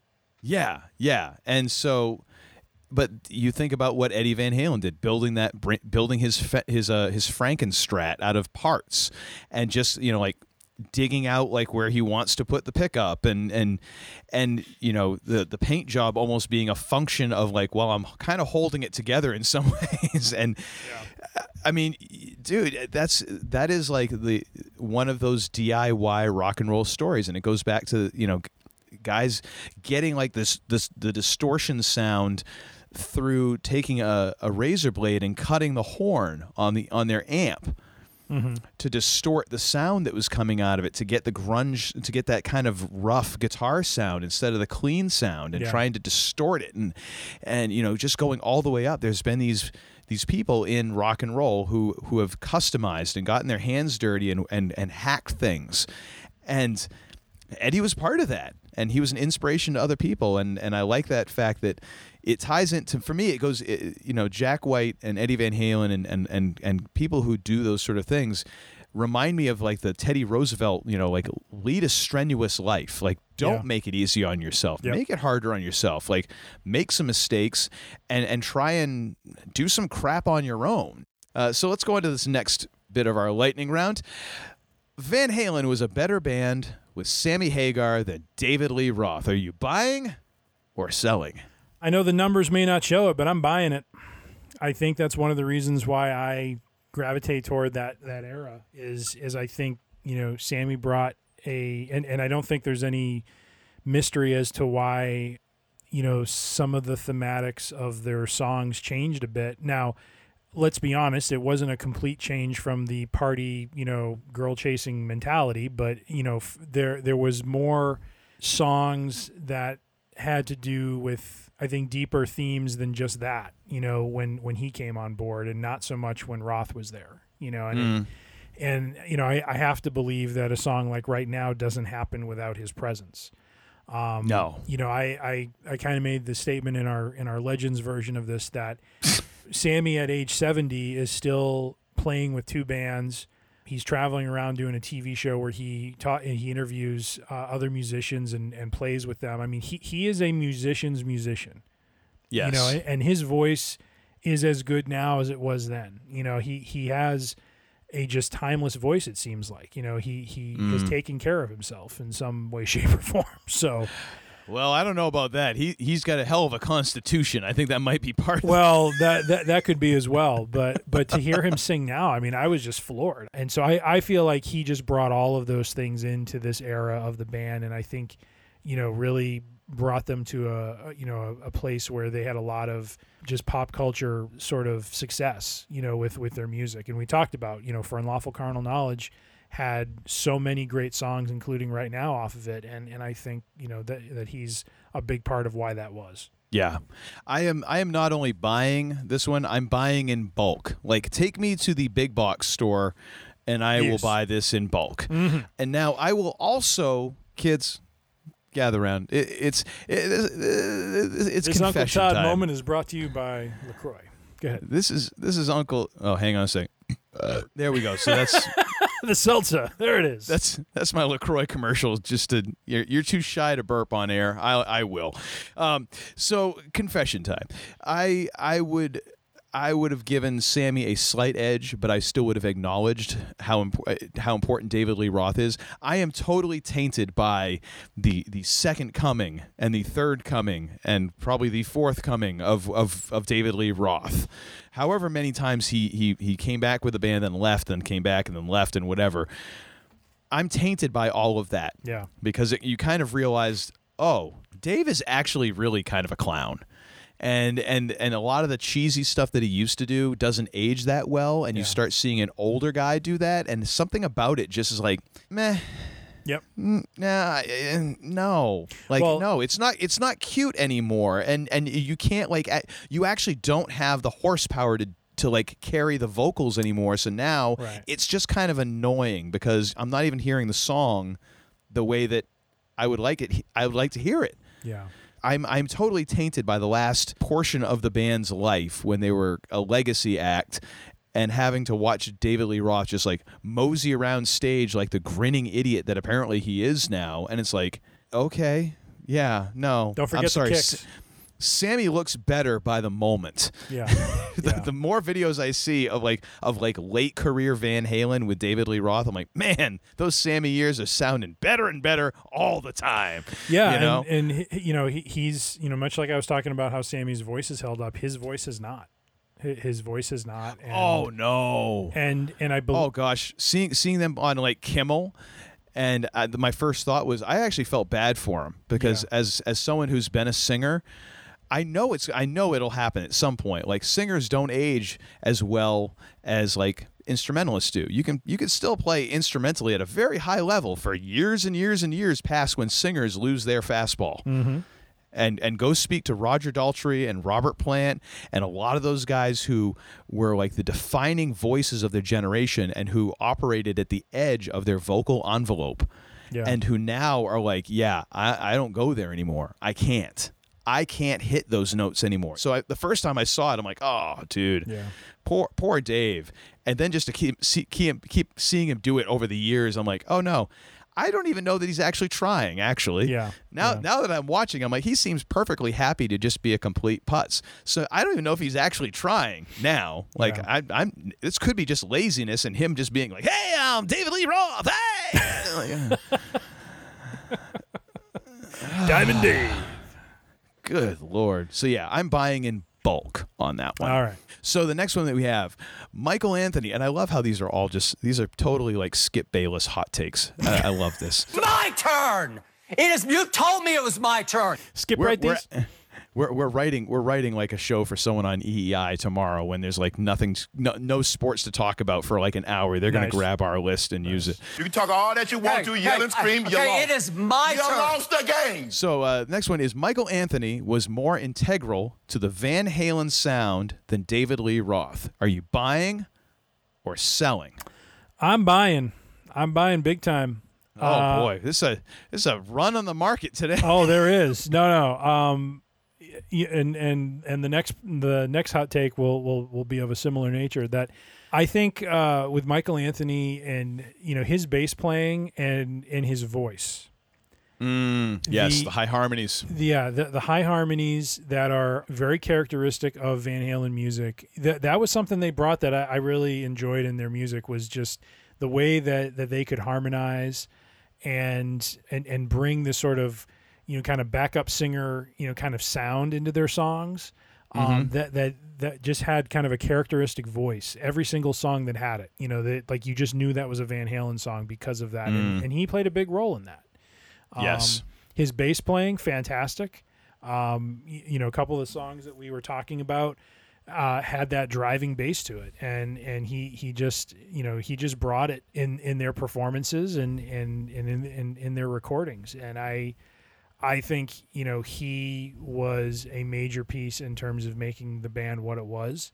You know, Eddie brought his. You know, Eddie's style was the character. You know, was the characteristic part of it, or or the part that stood out. But for the band to be successful, and for them to to to reach the the height of success that they reached, the whole band musically came together around that. And I think that's why over the eras of different lead singers, they were able to keep kind of going because they they they had that machine, you know, kind of in place. Now toward the end, that machine changed. Um, And and part of it I can understand because Eddie's son grows up and Eddie wants to play with his son, and and I think that's that that's for them to do, you know, and and but but I think you know going back to the beginning and through the Van Hagar era, I, I think Michael Anthony was was a, a very integral part to their sound and and and I and I think more important than than Roth was. Yeah, I'm buying on this as well for all of the reasons that you just gave. And my my only thing to add to that is that Van Halen stopped sounding like Van Halen when Michael Anthony left and and Wolfgang was there. Yep.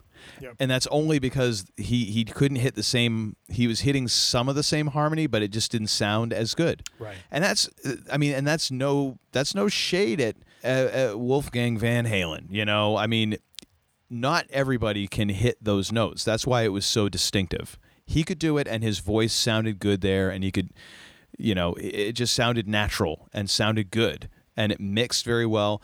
And I don't think Wolfgang is that is as good of a bass player for for, you know, for what it's worth. It just this.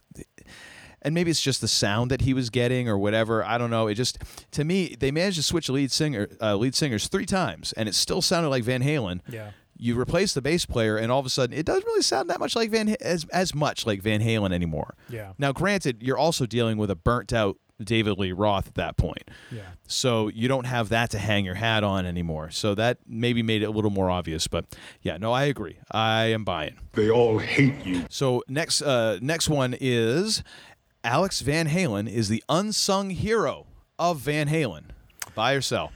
Well, I'm buying this because I came up with it.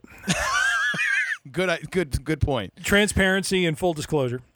But but I, I, I brought this up because as much as we talk about or, or as much as the band gets talked about, I, I I've always felt like Alex is kind of in the background. And and let's be honest, he's a drummer, so he technically is kind of in the background. Yeah, I was gonna say he is he is actually in the background yes, of the stage. But but a lot of the sound, just like we were talking about with Michael Anthony, a lot of the distinctiveness in their sound does come from his drumming and does come from the way he plays. And there are as I was listening to the discography from beginning to, you know, end, uh, there is just a a you know much like Eddie has his distinctive sound with guitar and his style, Alex has his own style, and and it comes through. You know, there, there is a straight line you can draw through all of the albums where you know Alex's style comes through, and and the way he plays, and you know, I I mean, I wouldn't put him at at, at a at a place like where I see Neil Peart being one of the greatest drummers of all time. But Alex, when you listen to some of his drum beats, he's doing some complicated stuff. You know, it's not like Yes. he's phoning it in. Um, Yeah. he's bringing some, you know, some some complex rhythms, some complex, you know, rhythm patterns into some of these songs that gives these songs kind of the oomph, the stank, if you will.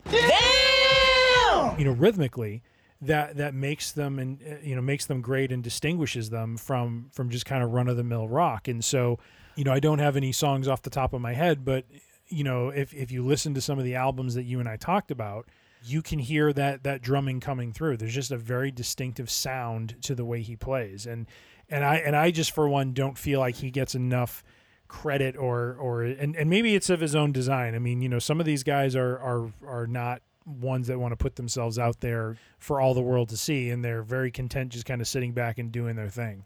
Um, Yeah. and he may be like that. I don't know, but but I, I I just felt the need to kind of call him out because without his drums and without the way he plays the drums, just like we talked about with Michael Anthony, you lose the distinctive Van Halen sound.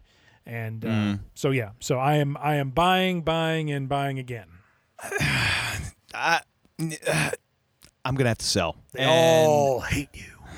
And and probably for good reason too. Um, however, I, I will say I, I I kind of want to agree with this because I, I do agree. I think th- people don't talk as much about Alex Van Halen's drumming as he probably does deserve because he does do some fairly cool stuff. The thing that always comes to me is listening to uh, Run Around off of uh, for unlawful carnal knowledge. And you know there's just this thing that he does where as he's he's at the beginning of the song in the intro just hitting the ride cymbal and, and ride cymbal snare. And he does this thing where he'll just hesitate and change the snare pattern each time they kind of go through the the the intro pattern you know changes. And i'm like man that is that's kind of hip. Like i i really appreciate that. And it, it does it breaks the song up a little bit and there's a couple other songs as I was going back and listening to discography where you know he would do some some stuff where I'm like, ooh, that's kind of cool. However, the thing is, uh, to me, unsung really has to be one of those things where you don't like. I never would have. I don't. I don't remember anyone really ever talking about Michael Anthony, and it, and the bass being what it is, it's one of those things that kind of gets lost, or it can get lost in the mix, or something you don't think about unless you're looking for it. There was no way you're going to miss Alex Van Halen's drumming just because the cymbals are ringing through the entire. I've never heard anyone else play drums where it's like from the from the downbeat mm-hmm. of the song until the fade out. There's just cymbal crash the entire time. I'm like, how do you get that effect? Because it's Yeah. they just don't stop ever, ever. It's like you can't ignore it. Like there's no doubt when you when you're listening to a song, it's like, yep, that's got to be Alex Van Halen. How do you know? Do you hear the cymbals? It's like he's got twice as many as any any, any other drummer. It's Yeah. crazy. Yeah. But I mean, it's uh, that's just me. I, I maybe it's because I've always heard that in Van Halen songs, and I can't ignore it even if I wanted to. You're just getting maybe twitchy because we've bought too many of these things. You got to sell one of them. I that might be it. Yeah, that might might be, might be. All right. So next up, uh, this one is uh, this one will probably stick in the craw of a Van Halen fan or two, even if they're not listening. They will sense the disturbance in the force of me even saying this, and they will react to it viscerally. Gary Cherone was an underrated part of the Van Halen legacy? Buy or sell? Sell next. Oh, damn! Damn. I mean, I. So here, here's here's my my issue with with Oh, with the yes. Cherone era. Let the hate go through you. They all hate you. Um, Actually, that is true. That is like I'm pretty sure Gary Cherone has that tattoo. I, yeah, I- and and some of this may not even be within his control, but I thought Van Halen three was one of my biggest problems with it was the way a lot of the songs were produced, and I felt like they had to rather than let Cherone's voice stand on its own, and and I know in the recording process there's polish that's put on this stuff. I really felt like more often than not they were trying to augment his voice to sound too much like Sammy. Mm. There, th- Sammy has a very distinctive kind of. I, I don't know how to put it. It's not like he's yelling, but he's you know he's got kind of a a, a volume and and an, I I don't know what the term a density not not thickness but a density to to the way his voice carries and sings and okay. when I listened to Van Halen 3 and especially the couple songs that they released off of it, I really felt mm-hmm. like they took Gary Cherone, whose voice I was familiar with from the band Extreme, and just augmented it to the nth degree in a way that made it very Sammy like. Which I just was like, this is th- this is awful. Don't don't. The guy has a perfectly good voice. You know what I'm saying? Like let Yeah. let it stand on its own you know you're going to have a different sound now live with it and and make it you know make it work Yeah. and i don't know if it was because of whatever reasons whether it be they wanting you know wanting to sell and and and kind of uh, appeal to the van hagar fans by having someone kind of step in you know I, I won't go as far as to say he was a virtual twin of him but it's really hard to listen to those songs and not hear that you know what i mean mm. I don't know. He he just felt like such an odd pick for that band. I, I really don't know the story behind it or why they felt the need to pick him, but I just I don't know. I I to say he's underrated, I would say not. I think it was a something they experimented with and tried, and uh, it it much like the Hindenburg, it crashed. So Oh. uh, I am selling, and I'm selling lots of it, and and I'm I'm I'm you know I'm taking whole jugs of it and throwing it outside, and just you know I'm, I'm booting it and you, ah sell it, get rid of it. Damn. So, uh, mental note, and uh, this is a note to myself as the editor. Uh, so, I want to include two things uh, in the show notes. Uh, first is there's a hilarious Henry Rollins uh, video where he talks about Van Halen and meeting Van Halen. So that that number one, I just I could listen to Henry Rollins all day. I, I, I would actually I would love to have Henry Rollins just narrate and do commentary on my life. I think that would be terrific. I just remember hearing his voice and and hearing him talk, and thinking, oh, this sounds like a very you know. You know, normal kind of. I don't mean to say normal, but but just and then you watch some of his music videos. Well, right, and then you see his music videos, and you're like, "Is this the same guy?" I mean, he just sounds very, you know, very plain, very, you know, well-educated, studious sort of voice. You know, I mean, he just has a voice that sounds very mm-hmm. professorial in some ways. You know, and Yep. uh, and then yeah, you see his music videos, like, oh, okay, Yeah. Oh, different guy. Fair enough. And then the other one is there was actually another guy who is uh, who I forget, and I can't remember who he is. I'll have to do I'll have to do some serious searching on YouTube. But he was actually technically part of Van Halen for a little while. Like they were starting to write songs and all that. And I can't remember if it was between Hagar and Cherone or if it was Cherone and and and David Lee Roth. I'm not sure how that all worked out, but there was a guy who he told his story about like his couple months in Van Halen kind of undercover before and, and didn't end up working out. So I'll try and find those links. interesting. Uh, however, I am going to buy on this, and and this is the reason why. I think uh, I think one uh, is, and you're, and you're totally right. Van Halen three is not a great album. It, it might not even be a good album. Uh, I actually do like uh, Without You, which is the if you could call it the hit, and I'm using some serious air quotes on that one uh, from the album. I, I I do like a couple of the songs on the album. However, this is uh, Gary Cherone really didn't have the benefit that Sammy Hagar had coming in to record 5150. I mean, Van Halen had just come off balance, uh, and actually not even just come off. It had been a couple of years. So, so let me see here. Balance was 1995. Van Halen three was 98. So there was some time in between there, and I think that was when the greatest hits thing was happening, and and the whole thing blew up, and all of that fun stuff. So lots of drama. It wasn't like they were coming off of 1984 and then like, hey, we got a new lead singer, and here's a bunch of new songs, and we're gonna just pound them right into your face and you're going to love them. Yeah. Been a little while. There'd been a lot of drama with the band. And this was also the point when Michael Anthony was really not a big part of the band anymore. I mean, he only recorded three songs playing bass, mm-hmm. and then Eddie played the rest of them. And he was technically, even though he's given songwriting credit, he was really not a big part of this. Like they, had, it was one of those deals where you know, like when it was a power play in the band and they basically fired him and then rehired him, not as a member of the band, but just as a touring musician sort of thing. And and and it was very shortly after the tour, Van Halen 3 tour, he was gone. Um, Wow.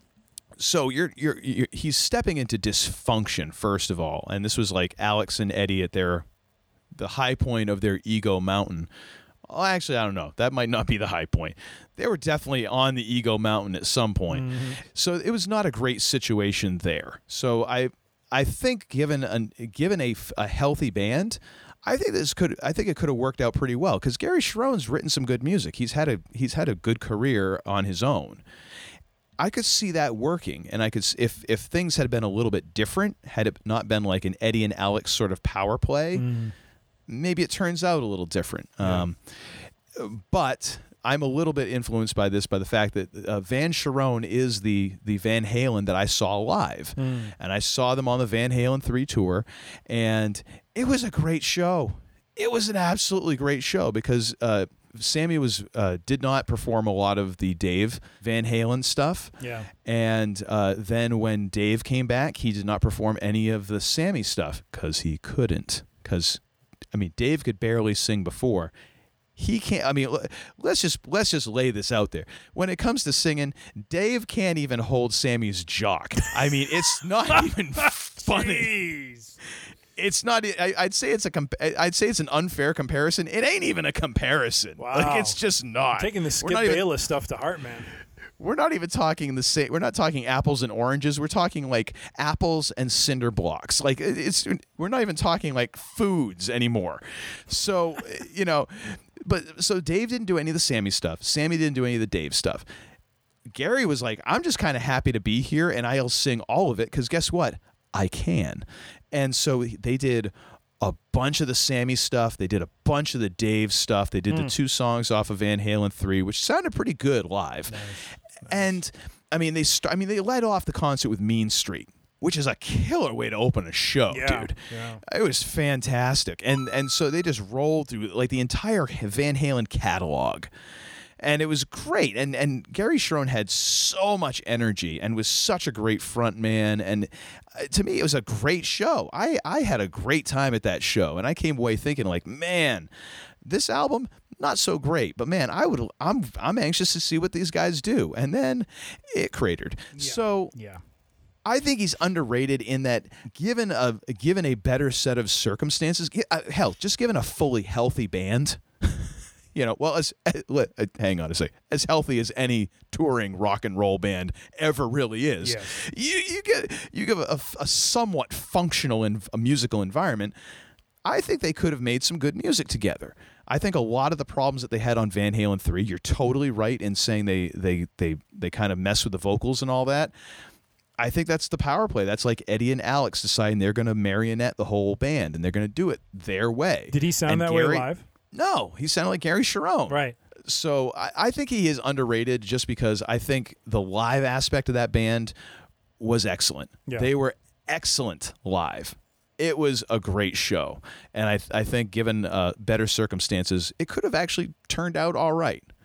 Uh, it's a very poor sample size, I think. Yeah. Uh, but that's just me. I had the benefit of seeing it live, so maybe that influences me unfairly. Very cool. Uh, all right, last one.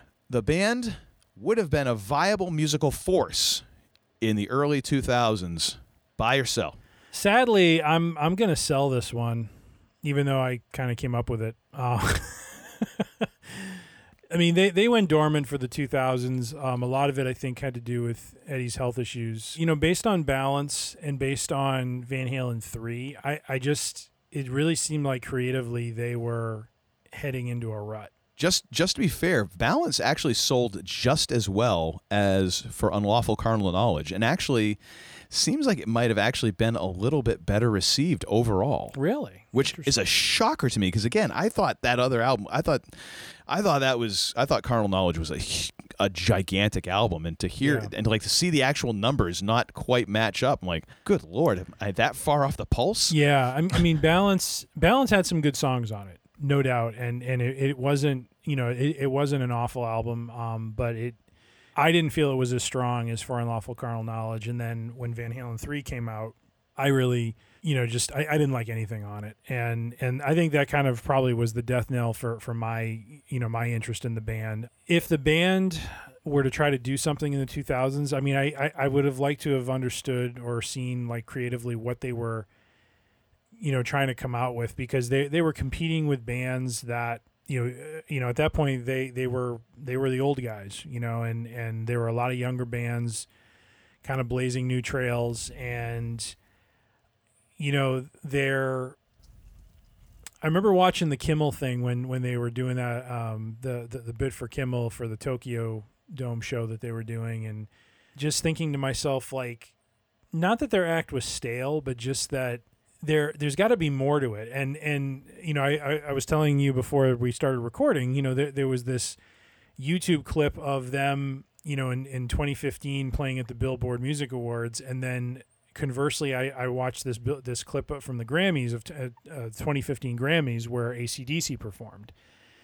And it was interesting watching the difference between how those two bands were received because Van Halen, it wasn't that Van Halen wasn't received well, but there was just a different energy there, you know, and, and, Yeah. and it wasn't very energetic. When ACDC started playing, and, and they were playing a song that I think was new for that year, and then and they played a short version of it, and then they switched into to Highway to Hell, Yeah, which I mean, the place went nuts, you know, and these are all you know celebrities at this award show.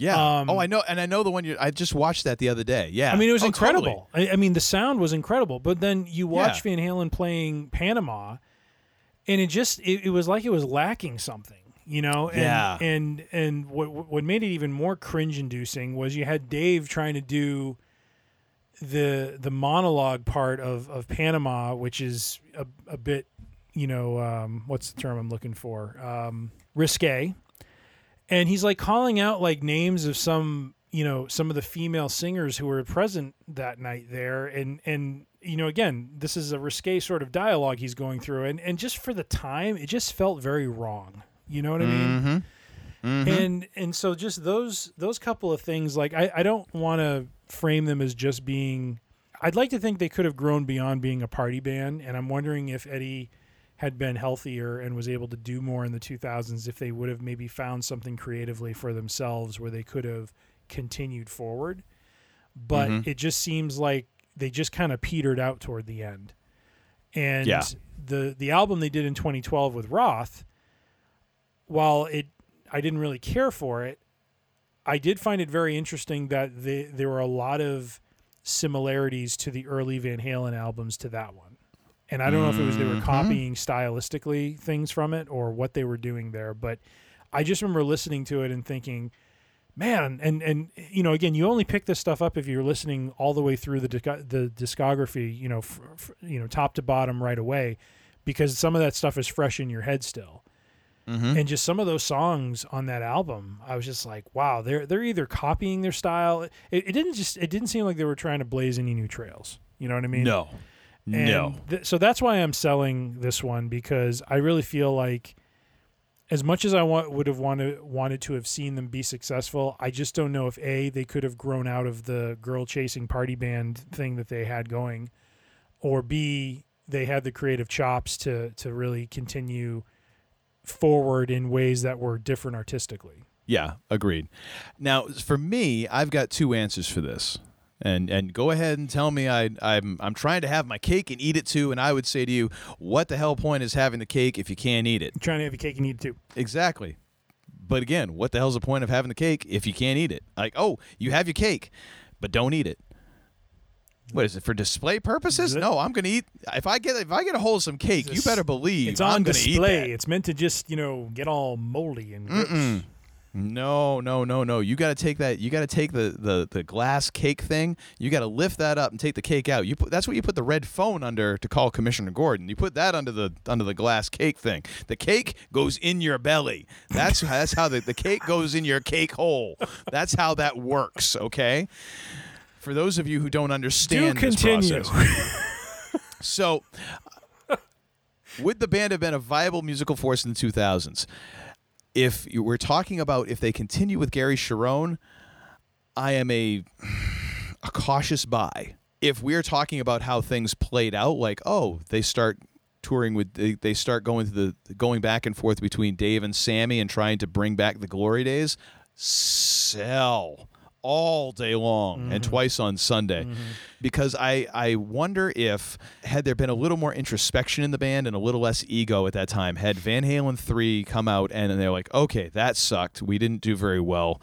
Let's get let's actually let's let's try and work hard. Let's try and actually put together a new album and let's let's let's work on this and you have Gary Cherone in there working with them, yes, I think they could have. I think they would have gotten away from the party band, or they wouldn't. They would have been more in the direction where Sammy Hagar was taking them. Where yeah, hey, yeah, we still have some songs about chasing girls, but we also have some songs that are are actual love songs, and we have some songs that you know they- they're not just all lust songs. We actually have some songs about love, and then we've got some songs about other stuff, and we we can write about other things because you know I'm not David Lee Roth who has like a one track mind that one rail is rusty and you know Yeah. kind of veering off and the other rail has syphilis. But so oh, the oh, sorry I, i've just got to get one more just one more punch in on dave. I don't know why. Oh, my i don't know why. i'm sorry. Goodness. not really. But so but if you're if I, I feel like they would have headed more in the sammy hagar direction than if than than going back to dave. If they go back with dave and they and they they just turn into a legacy act. That's all they are. They're a legacy act. They're going out and they're cashing checks and they're doing tours and they're going to do the they're going to grab from that same you know set list and they're going to you know they'll, oh yeah hey we played a lot of songs off van halen 2 this tour. That that's great. Your new stuff, eh. But uh, the big difference is, for whatever reason, ACDC and ACDC is a prime example because they they release the same damn album every every couple of years. Yeah. And the, the thing is, it rocks. Oh my gosh, they just released a new album. Yeah. And man, I heard the song and I'm like, I want to trash this, but damn it, this is good. Yeah. Like it's it just kicks ass. Yep. And it's it's not like it's a hard for you know like a really difficult formula or anything like that. But there is a difference because like David Lee Roth in that in, that performance is being risque and all that, but in a very weird sort of creepy way. Whereas like ACDC is just sort of like yeah we're that bar band that's going to be inappropriate and kind of edgy and stuff like that, but we're not necessarily specific. Like we're not talking about you Yeah. Yeah. We're kind of talking in general. And I think that's part of it. Like ACDC is kind of like the grungy dudes who hang out and, you know, hang out at your local bar and will make fun of or make comments about anybody. And in, that way, they're kind of they're inappropriate, but at least they're equal opportunity equal, uh, inappropriate. David Lee Roth is like your your drunk uncle who like starts getting who's, who's trying to pretend he's like like part of like the teenager gang and, Yeah. and cool and stuff. It's it's just there's some difference there. And man, Van Halen when they got back with Dave was just like, yeah, we are just that's it. We're not trying to really Right. write anything all that new. And they they had their one attempt at it, and that album. I mean, it's so for all the people who are, who are like craving a David Lee Roth comeback. Uh, none of them showed up to buy the album because it sold about the same as Van Halen three. Yeah.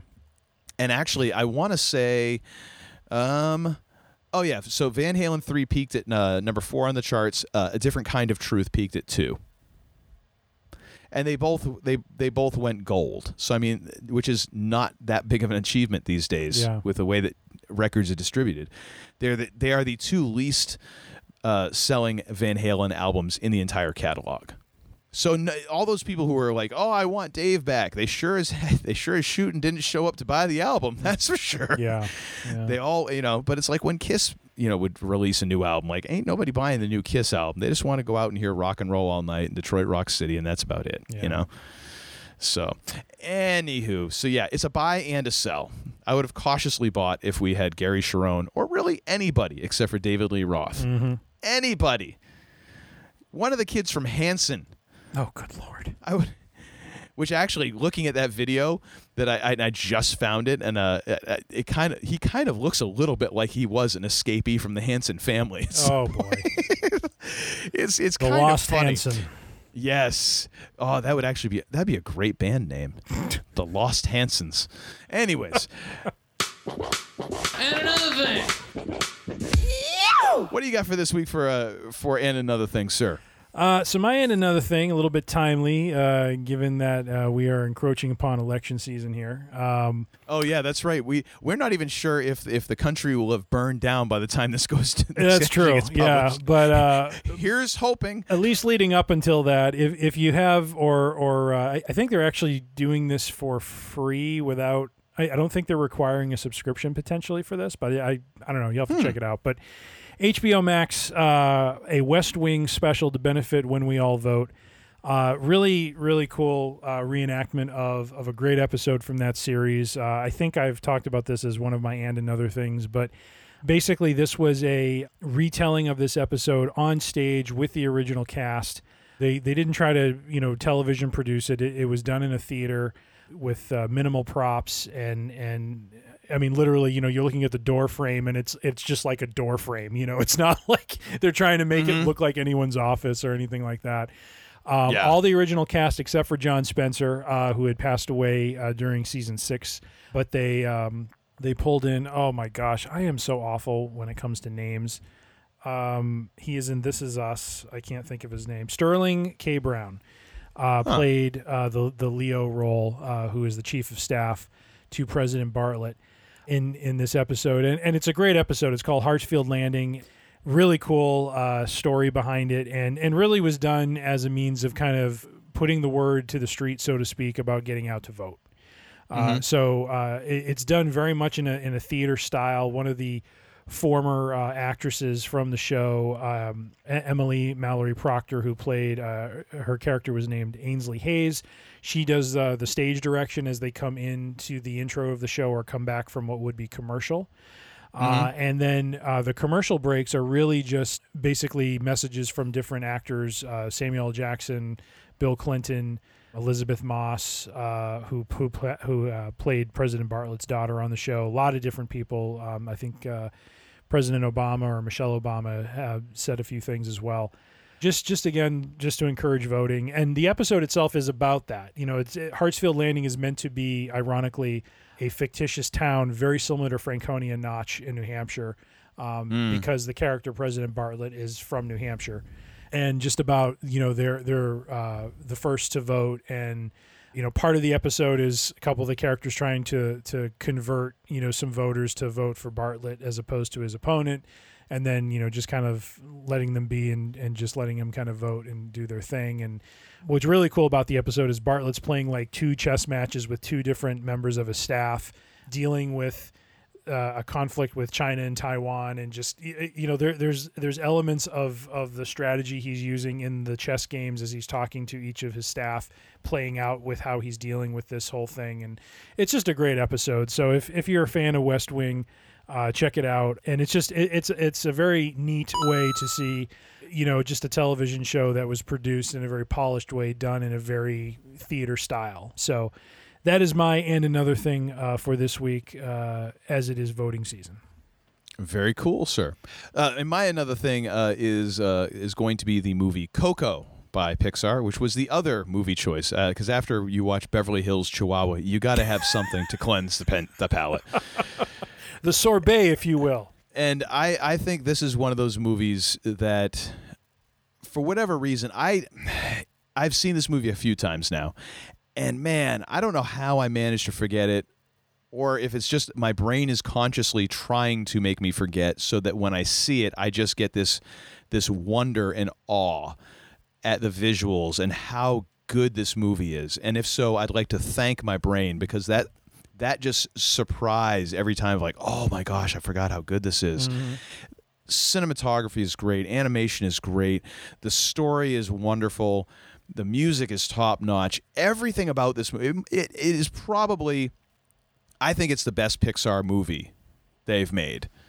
Uh, I'm I'm much more of a and in, in the same way that I I you know I I will say one is great and then I th- this is kind of my favorite. Ratatouille is is still my favorite Pixar movie for for various reasons that I don't need to get into here. But uh, Coco is just so well made, so well made. Nice. And and the idea of and the storytelling devices they do and the way that they're able to take this idea of remembrance and rem- and the song "Remember Me," the way that it's portrayed at the beginning of the movie, and then the way that they they turn that meaning and the way everything just kind of pivots on that idea of, of remembrance and then the way that you change how a song is sung mm-hmm. to mean something completely different at the end of the movie is oh it's just remarkable and and it's so great to watch and you know it's one of those movies where yeah the, it gets a little dusty in the living room when i'm watching that man Yeah. it's it's it just tugs on your heartstrings and uh, it, today is uh, we're recording the day after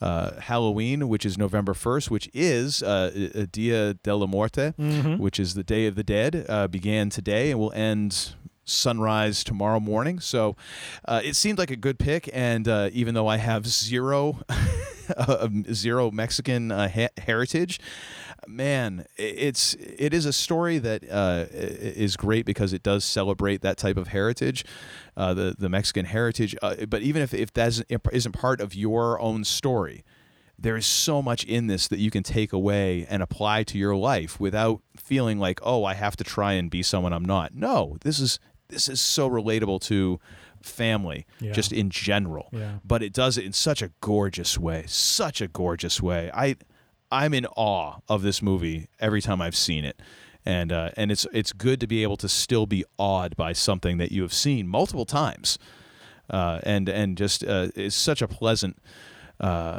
surprise every time for me Very nice.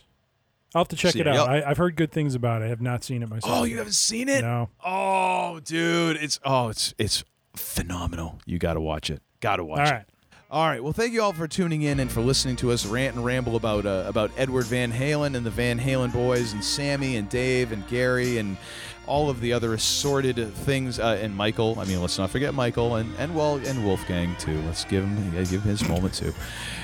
Um, and and you know, I don't know. I just I'm I'm I'm trying to you know I'm trying to after after just bashing on Dave, I'm trying to spread a little love around at the end to try and make it up to everybody.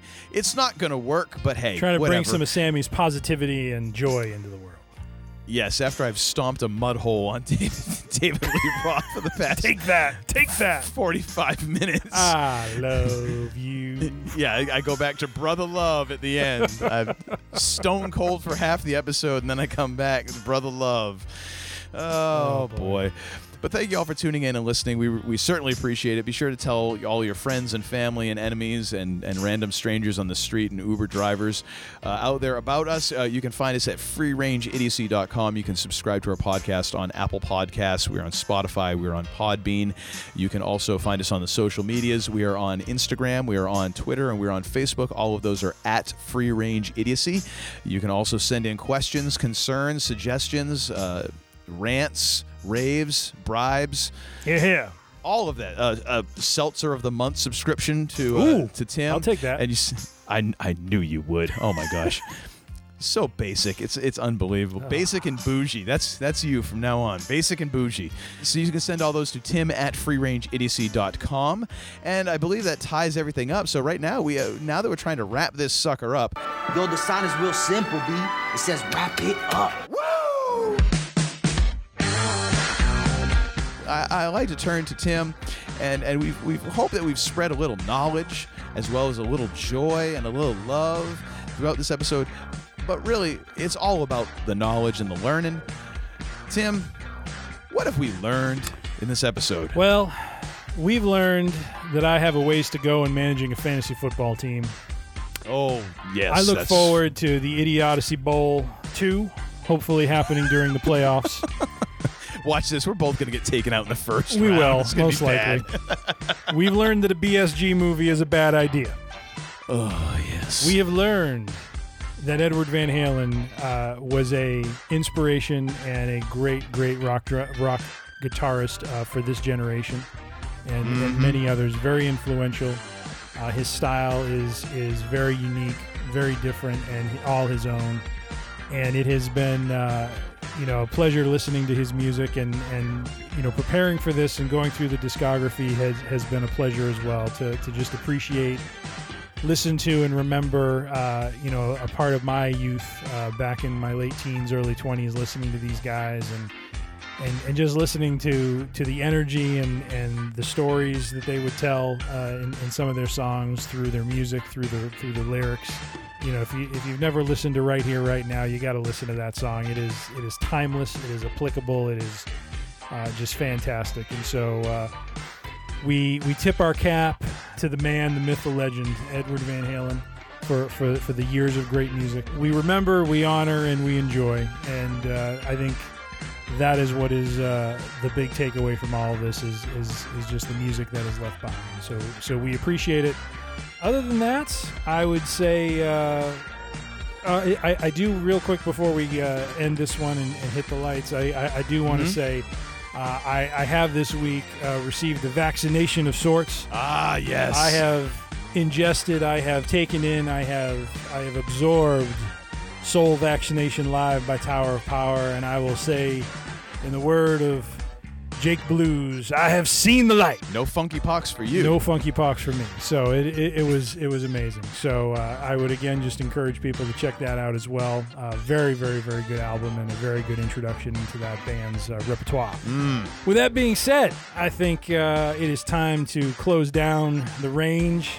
And Uncle Todd, as good as he is doing in fantasy football, you know he is the man, the pool mogul, the fire pit fryer. Jeez. And Oh, so uh, he, he needs to, you know, put a few bucks toward that. So we need to make sure that the bills are paid. So please be good to one another, be uh, safe, be healthy, and would you please hit the lights on the way out? It's like I picked the wrong week to quit drinking. I beg your pardon. What did you say? Damn! You're such a disappointing pair. I prayed so hard for you. Get out and don't come back until you've redeemed yourselves. So say we all. And beware of the seltzer. It creeps up on you when you least expect it.